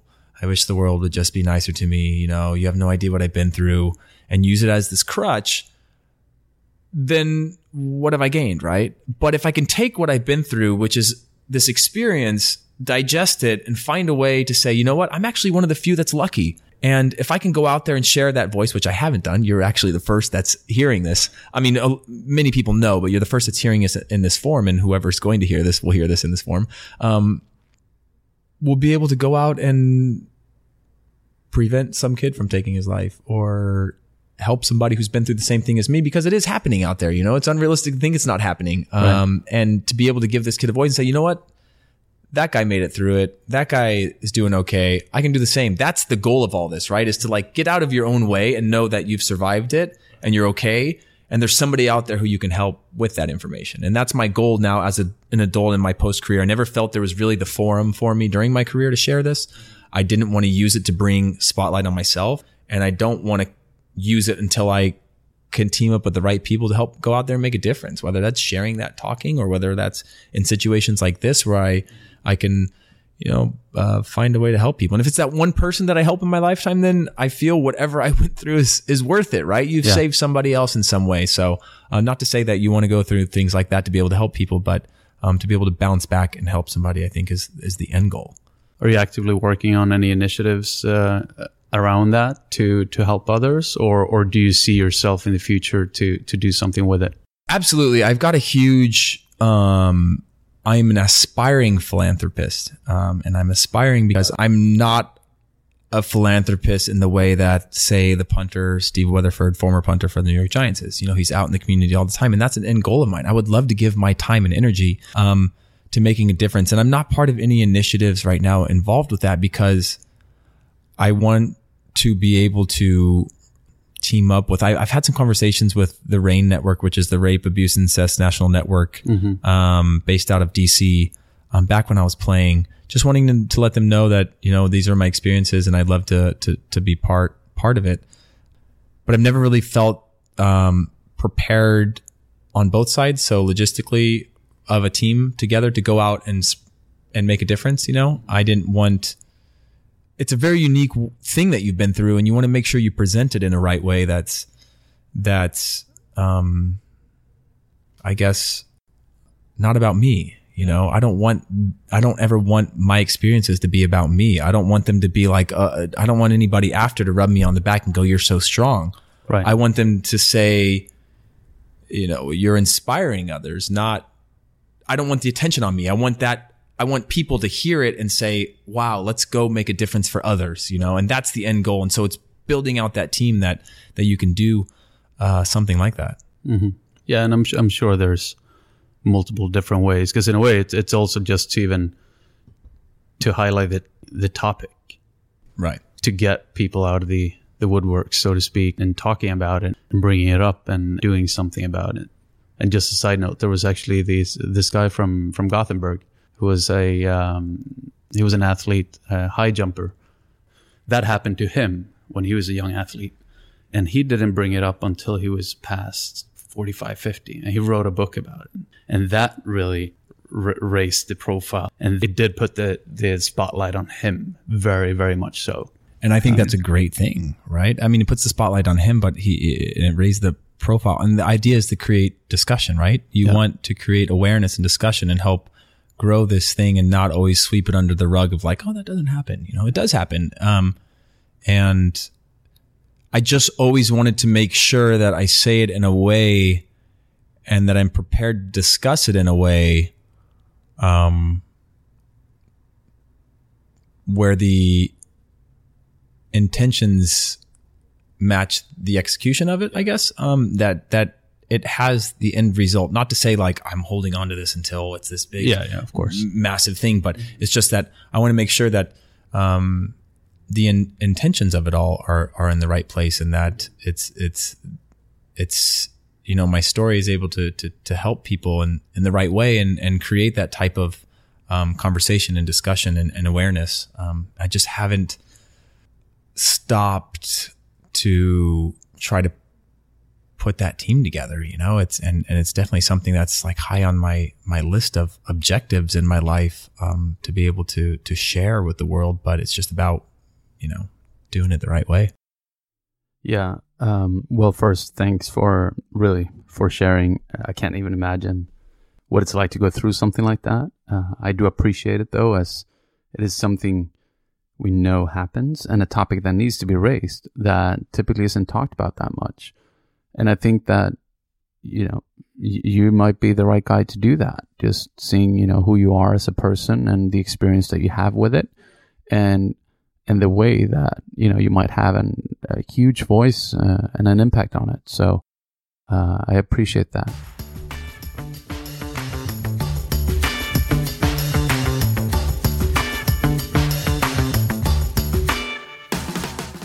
just kind of wrapping up on the on the part of, of your career, um, because after the Red Bulls, you went through an injury.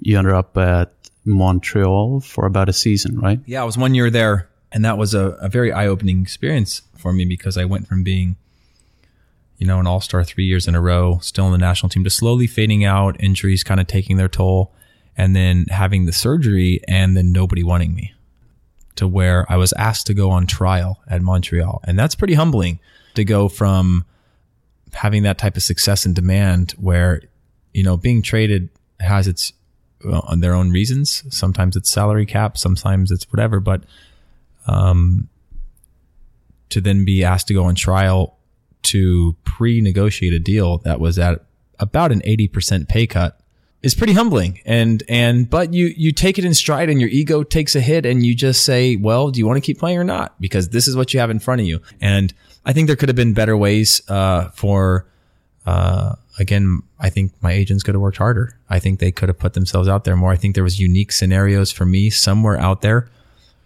that they could have, uh, discovered, but they didn't. And no blame to them. It didn't happen. And then I went on and tried out at, um, when the team Montreal was in Florida in training camp, and was offered a one year contract, which was actually one of the first one year contracts with no, like nothing on the back end that the M L S had, had done, I believe. But it was a great scenario for me to say, you know what, fine, take the pay cut, prove myself. Went and proved myself, um, had my rights taken the next year by Orlando. That was another unique experience.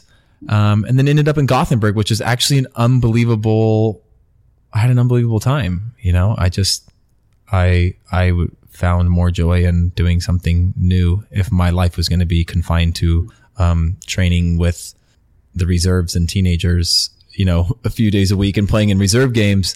Um, and that's no blame to anybody else. That was just the way, the point of which that I was in my career in terms of the way they viewed me. So, um, you know, kind of, at that point, there was some options. You have like, you know, some ideas in, in Asia and stuff like that. And, and then kind of weighing some options against Kick, and Kick came in strong and they were like, well, let's talk about it. And they started, they were aggressive with their, the opportunity. I was like, well, I could take this that has a shelf life of three, four more years, good quality of life, or I could take this and put the same energy that I put into soccer into a new industry, and an industry that has no shelf life. If you're good, you can do this forever. You can enjoy, you can find a voice and, and, and, and share the game in a way that, um, and, and, and speak to the fans and speak to people and connect to people in a way that I never really had the opportunity to as a player, you know, be able to talk about the game and celebrate the game and celebrate the growth here in the U S. And so I, I just jumped on it and said, you know what,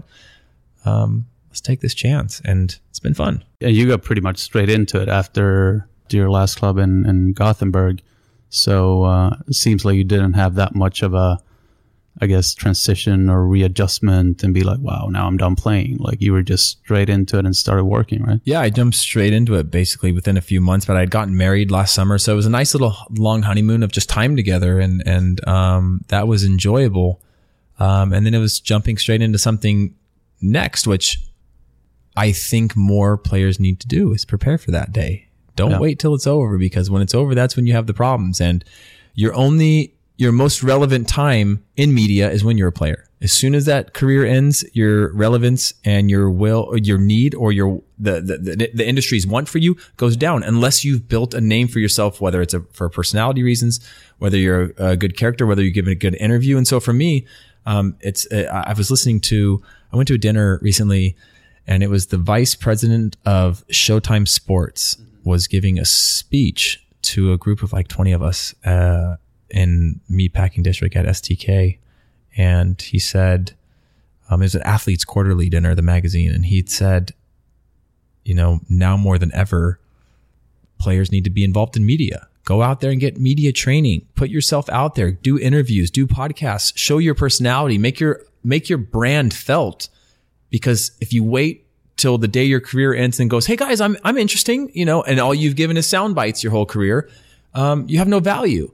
And that's a unique thing that I learned from him, um, that I hope to be able to teach to, to some of these, these kids, um, coming up, and even some of the guys on the back end of their careers, is like, get involved, get out there, start developing your voice, you know, spend time on radio, on podcasts, uh, go work with shows, put yourself out there to do occasional broadcasts. If you have a, bi- a bye week, you know, do radio stuff, whatever it is, just go out there and start building your brand, because it's never going to be bigger than it is now, you know, when you're playing.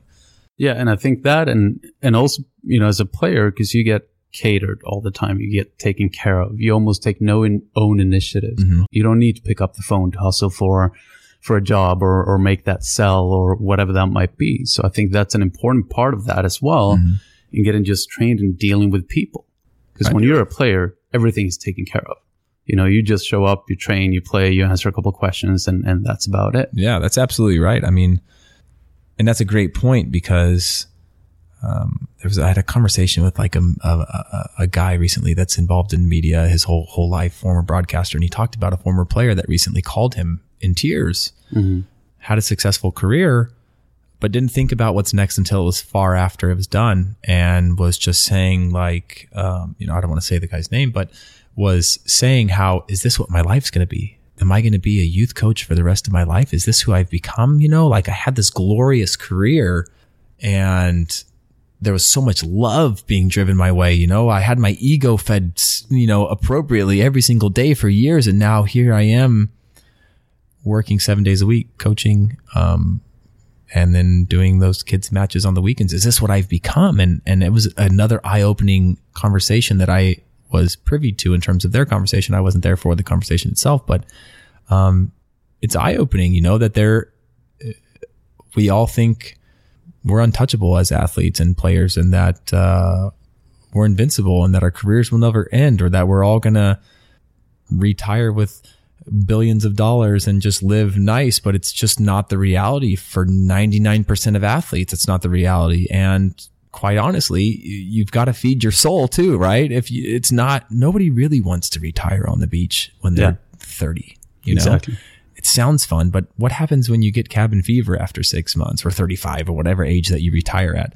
Um, you've got to find other interests, and you've got to dive in and take those chances. And it's scary. I was scared at times where it's just like, man, I'm never going to step on the field as a professional again. But I said, well, fuck it. You know, like there's so much more to life. There's so many cool things out there to experience. There's so much normalcy um, that once you've tasted normalcy, it's so fun and you crave it. You crave, I, I, I, it's, it's Friday right now. You know, I'm not thinking while I'm talking to you, how is this conversation going to affect my sleep tonight? Right. So that it affects how I play tomorrow. How is this messing with my day, which is usually set in stone? I'm just saying, you know, it's a weekend, you know, if I go home late, I go home late. I can talk all night long. I can stay up. I can have enjoyable weekends where you, you know, those things are taken from you. You get those back, but you have to be willing to really embrace that and kind of be fearless, because like you said, you've been catered to your whole grown up life. You've been spoon fed on different levels of whatever level of people's made it from. But like you said, in a good professionally run club, everything's done for you. Your job is to just focus on the field. And, um, that's hard to get over. Just want to touch a, l- a little bit on, on Kick. I know we kicked off the conversation on that end. Um, to somebody who is not really familiar with it, how do you typically describe it? Well, Kick as a brand um, built into our Copa ninety partnership with Big Balls Films is considered the largest independent digital soccer network. Um And the idea is to be a disruptive media source, not disruptive in a, in an antagonistic way, but disruptive in the sense that we want to be the go-to spot of people, um, across all levels. Are you a casual fan? Are you a hardcore fan? Are you a new fan? We want to give you something to get behind. So whether it's creating evergreen content, intense content for our football obsessed, um, fans who just crave as much information in a short amount of time as you can give them, or the person who's just like, you know, I kind of like soccer. Uh, tell me more. We want to give you something unique, whether it's a documentary, whether it's something unique that's like, wow, that's a really cool experience. I would love to experience that. You've just made me a step closer to being a fan, or a fan for life in some cases, you know, and to create and offer a product and a space and a community where people of all interest levels in the game can go and feel welcome, feel included, not feel intimidated, not feel like, you know, we don't want to create that whole like supreme, you know, sneakerhead thing where it's just like, well, unless, you know, unless you're part of the cool club, you're not part of the club. You know, we want to have that edge in terms of our style, the way we tell our stories, the way, the way that we view or share the game, but we want it to be inclusive. We want everybody to be part of this journey of celebrating the growth of our sport here and also the unique voice that we have as Americans in this global game. Mm-hmm. Are there any things that you do in your role specifically to evolve or to become better? And do you have any any mentors? Yeah, so I I watch all my own stuff. So in the beginning, I tried not to because y- you hate your voice once you hear it, right? When you hear it come out, you hate it. And you say, how will anybody want to listen to that? Like, what a whiny person that is, or even not whiny, but like what a squealy voice, or what a voice that's just like, ugh, like turn it off. And they used to go through takes and, and, and they'd go through um, before they'd put out the final edits, they'd play it loud and in our little like editing area, and I'd be like, turn that down. Nobody wants to hear that, you know? But then I realized that it's just like watching game tape. You have to watch and review. And I have a mentor now named Alan Hopkins, who is a former broadcaster who broadcasts for everybody, E S P N, Fox, or Fox Soccer, or Fox Sports World, or what it used to be. Um, and he's done everything. And he's a guy that I'm looking to now for guidance in, in the world of telling me, honestly, what can I do better? How can I be better? How can I tell a better story? How can I be more concise? How can I share the game in a way that's unique? What can I give somebody that they don't already have via Twitter or Instagram or Snapchat, Facebook, you know, YouTube, all those things? How can, like, what's that Easter egg? What's that bit of difference? Where do I have a value in this game? And, and he's, Um, that guy that I, that I'll, I'll be looking to as I continue to try to push myself and grow. Um, I also am working with an, a manager now as well, who's, who's trying to, again, give that feedback the same way you would as a player, you know, and then all, being honest, being comfortable enough to watch my own stuff. And that takes, uh, it took me a while to where you're willing to watch yourself and say, why are my hands like moving like that? Or why am I using my hands too much so to sell a point that I'm not able to do with my voice? Am I, is my voice not matching my expressions? Am I, you know, and you have to be overly critical. You have to do that, but also be satisfied with a daily product, right? You have to, because you never, it's never, especially with daily videos, it's never perfect. And it's never, when it comes to video, just like with a, with a podcast or anything that you do creatively, you never put it out and go, this is the best thing I've ever made. It'll be good and you'll like it, but it never feels complete. You go, oh man, I could have asked this a different way, or I could have said this a different way, or described, if I would have added one word in that sentence, it would have changed the whole dynamic of this interview, or, um, or the way that I'm, I'm telling the story to, to a camera.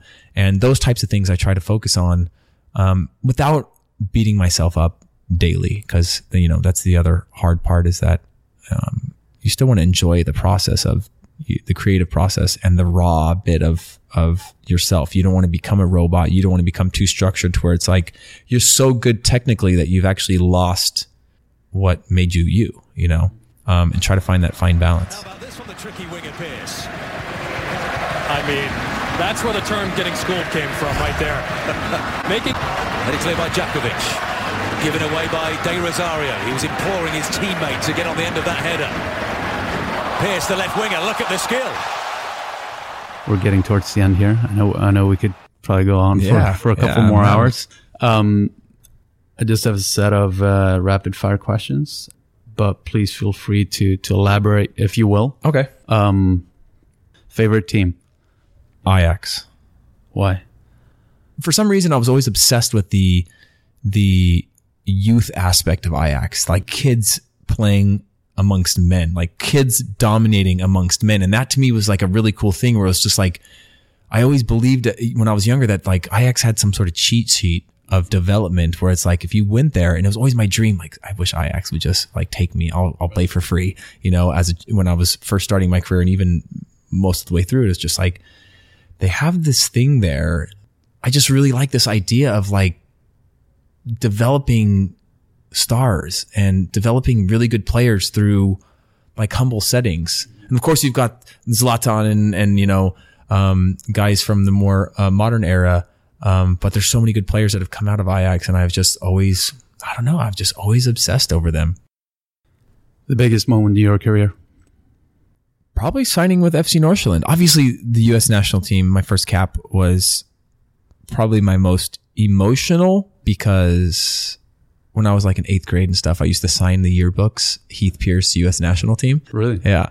And I didn't know this either till recently, like a while after uh, friends and my parents and stuff showed me old yearbooks where I'd signed like that I was a member of the U S national team, like twelve, twelve years old. And so those were my grand aspirations. And like, that was like the big goal back then. Before we had, uh, growing up, we didn't have a professional league really that was, had so much exposure until ninety-six, I guess. So you watched, you, I watched videos of like, five hundred greatest saves, one hundred greatest goals, like on V H S, and and you had your national team.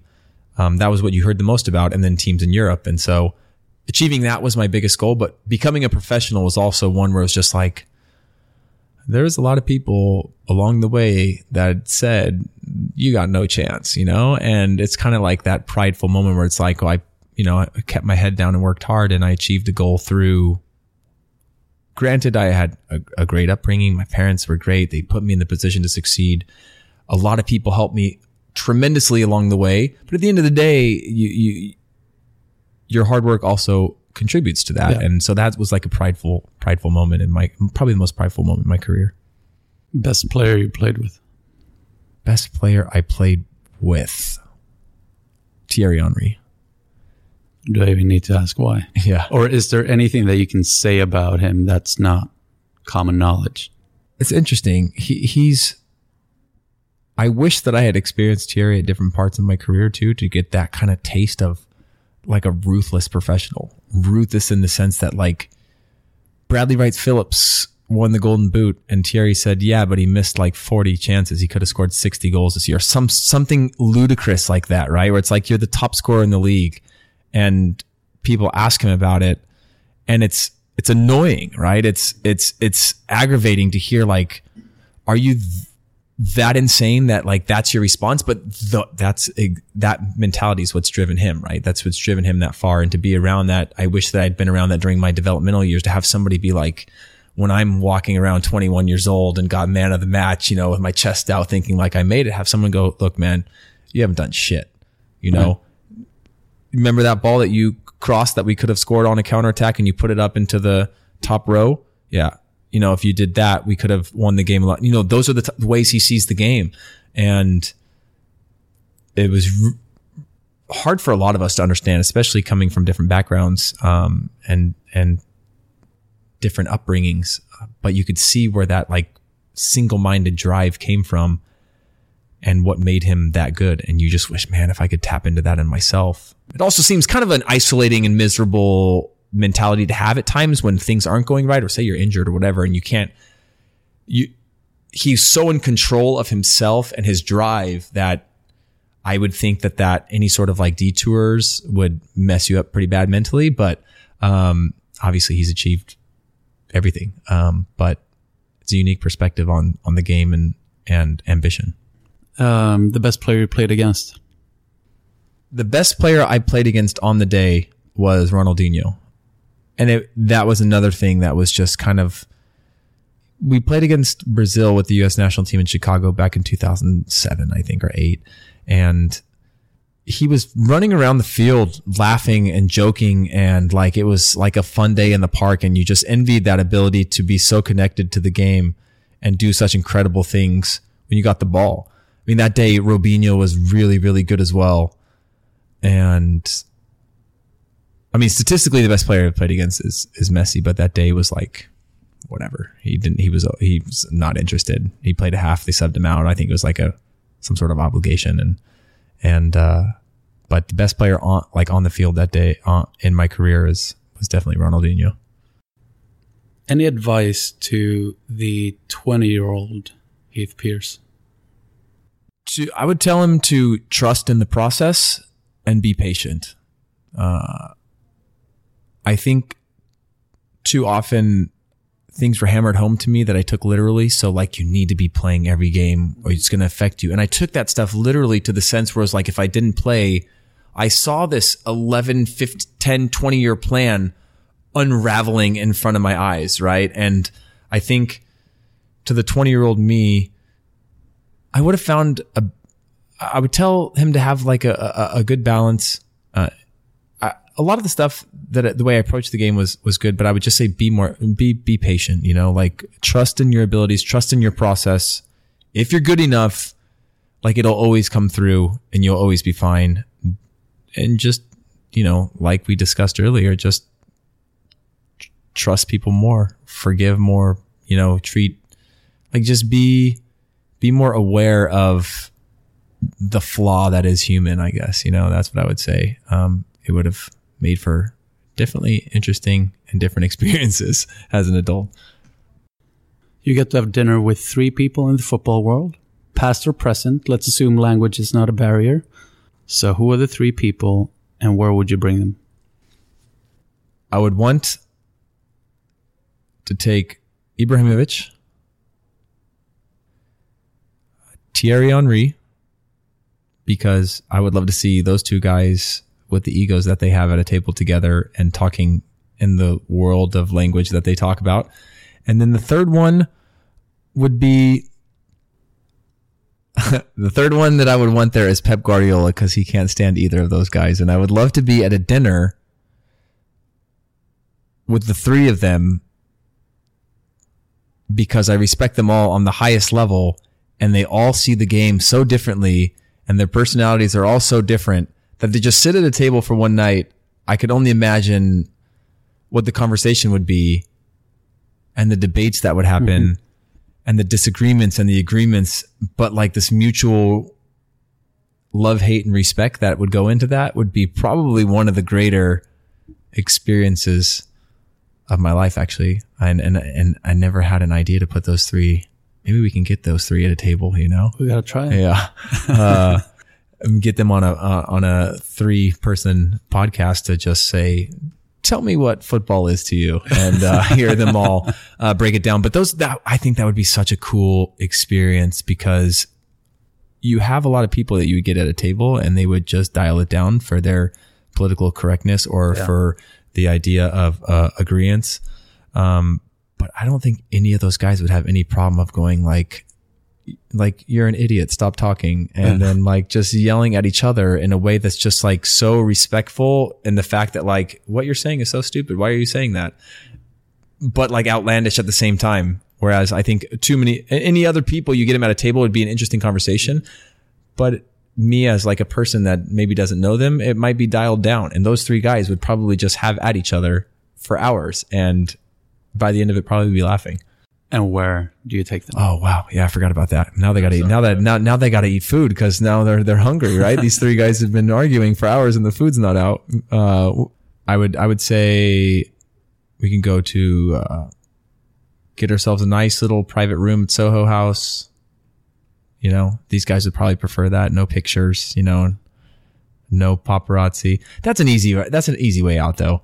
Um, let's go more raw. I, I would say. Um, we'll take him to, what is the name of the taco place, man? Um, Tacombi. Yeah. So yeah, like, that, you know, a good spot. Yeah, I like it. It's, it's, it's a little, it's, it's super casual, but it, it's a unique place that I've always liked. And the menu's simple. So like, at least we can get through, it's like six different types of tacos. We don't need to argue over the type of food. They can get through that. We order it, have plates of food. It's a lively atmosphere. So I'd want them to feel comfortable. I wouldn't want them in like a dark, quiet room. SoHo House might be a little too quiet, where it's like, this is awkward, guys, you know, thanks for coming. You know, I don't, I don't, I, I'm Heath, you know, the, nice meeting all of you, except for you, Thierry. Uh, thanks for coming and, uh, talk, you know, no, we'll get into a live place. Um, I don't think any of them drink though, to be honest. Um, uh, not that I know. Like, I, I think they'll have a beer, but neither of them, none of them are, maybe Guardiola will have maybe more than a glass of wine. He'll have some red wine. Yeah. yeah. But, but I think Thierry and them, they'd, it'd, it'd be, now I'm starting to second guess my decision here. You know, these guys are all interesting and now I'm visualizing and I'm like, you guys are the most boring guys on earth. Why did I invite you? You know, like I'm never inviting you guys to my, exactly. to my dinner again. Uh, but yeah, I think that, that, that, that works. That'd be a fun, fun experience. It sounds good. How can people get hold of you or, or follow?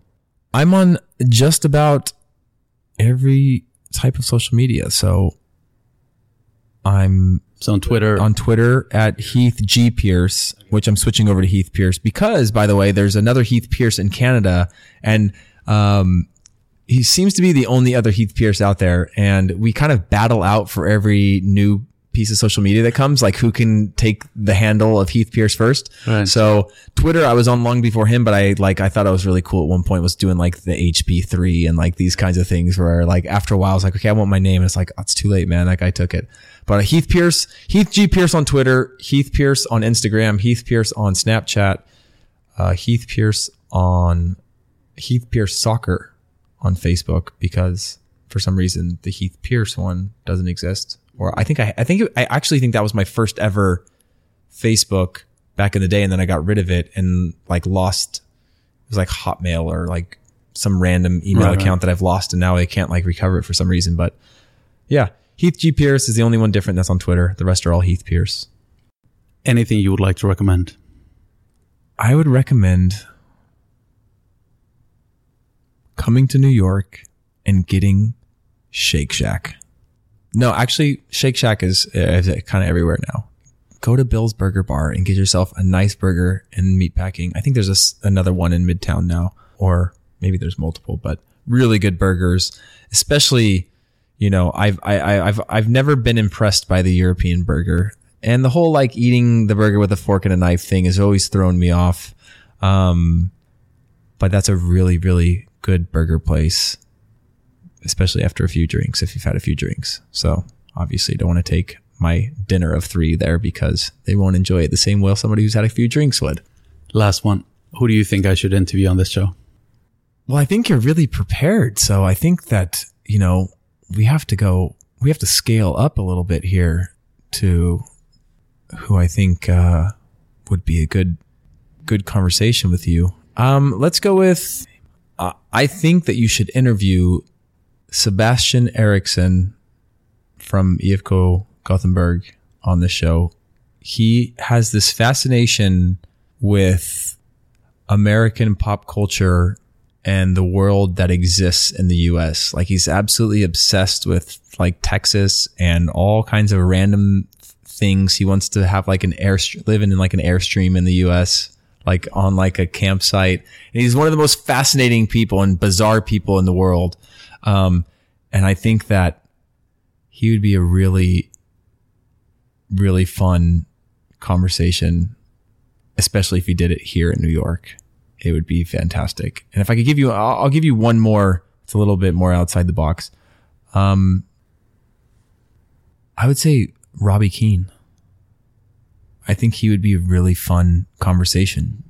I'm trying to think of like other guys in the league that would actually, in, that actually enjoy normalcy, I guess, you know, enjoy conversation. And he is always, any experience that I've ever had with him is like top class and will just give you whatever you want. He won't, you know, he's not going to, you know, the team played good and we're looking forward to, yeah. you know, he could, I think he could sit back and talk and share life and experiences and, and really give a perspective on things, especially coming, um, from, kind of one of the smaller, I guess, footballing nations that's sort of relevant now, you know? Yeah. Um, I think that would be a fun one.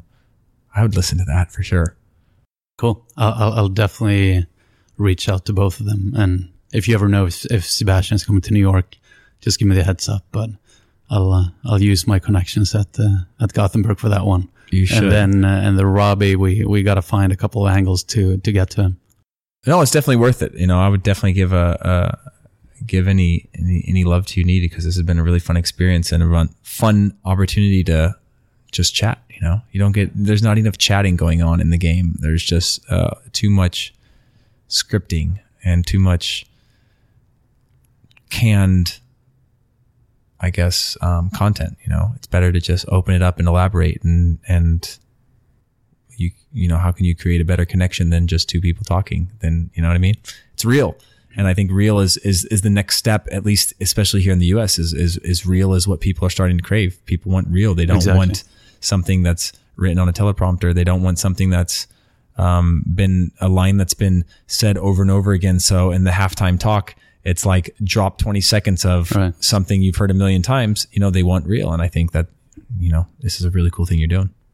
Appreciate it. Uh, Heath, well, I mean, obviously we, we could probably chat on for, for hours and hours and, and get some drinks here and, and whatnot. But uh, at least for this time, uh, thank you so much. Uh, it's been an incredible pleasure. And uh, best of luck with uh, whatever you have coming up with, with Kick, which is now the the newer name, or is it, has it been announced already, or it, can, can we even say it, that? It depends not? When this thing is, is going up. Uh, it'll it'll be a few a few good weeks at least. Okay, perfect. Yeah, it'll be it'll be it is uh, Kick. Um, perfect. That's the new name, and it's got a really cool logo to go along with it. So new beginnings. Uh, we appreciate where we started, but new beginnings um, for the brand. And I appreciate you having me on. It's been a great time. And like you said, we could talk talk for hours. So it's been a it's been a lot of fun. Thanks a lot.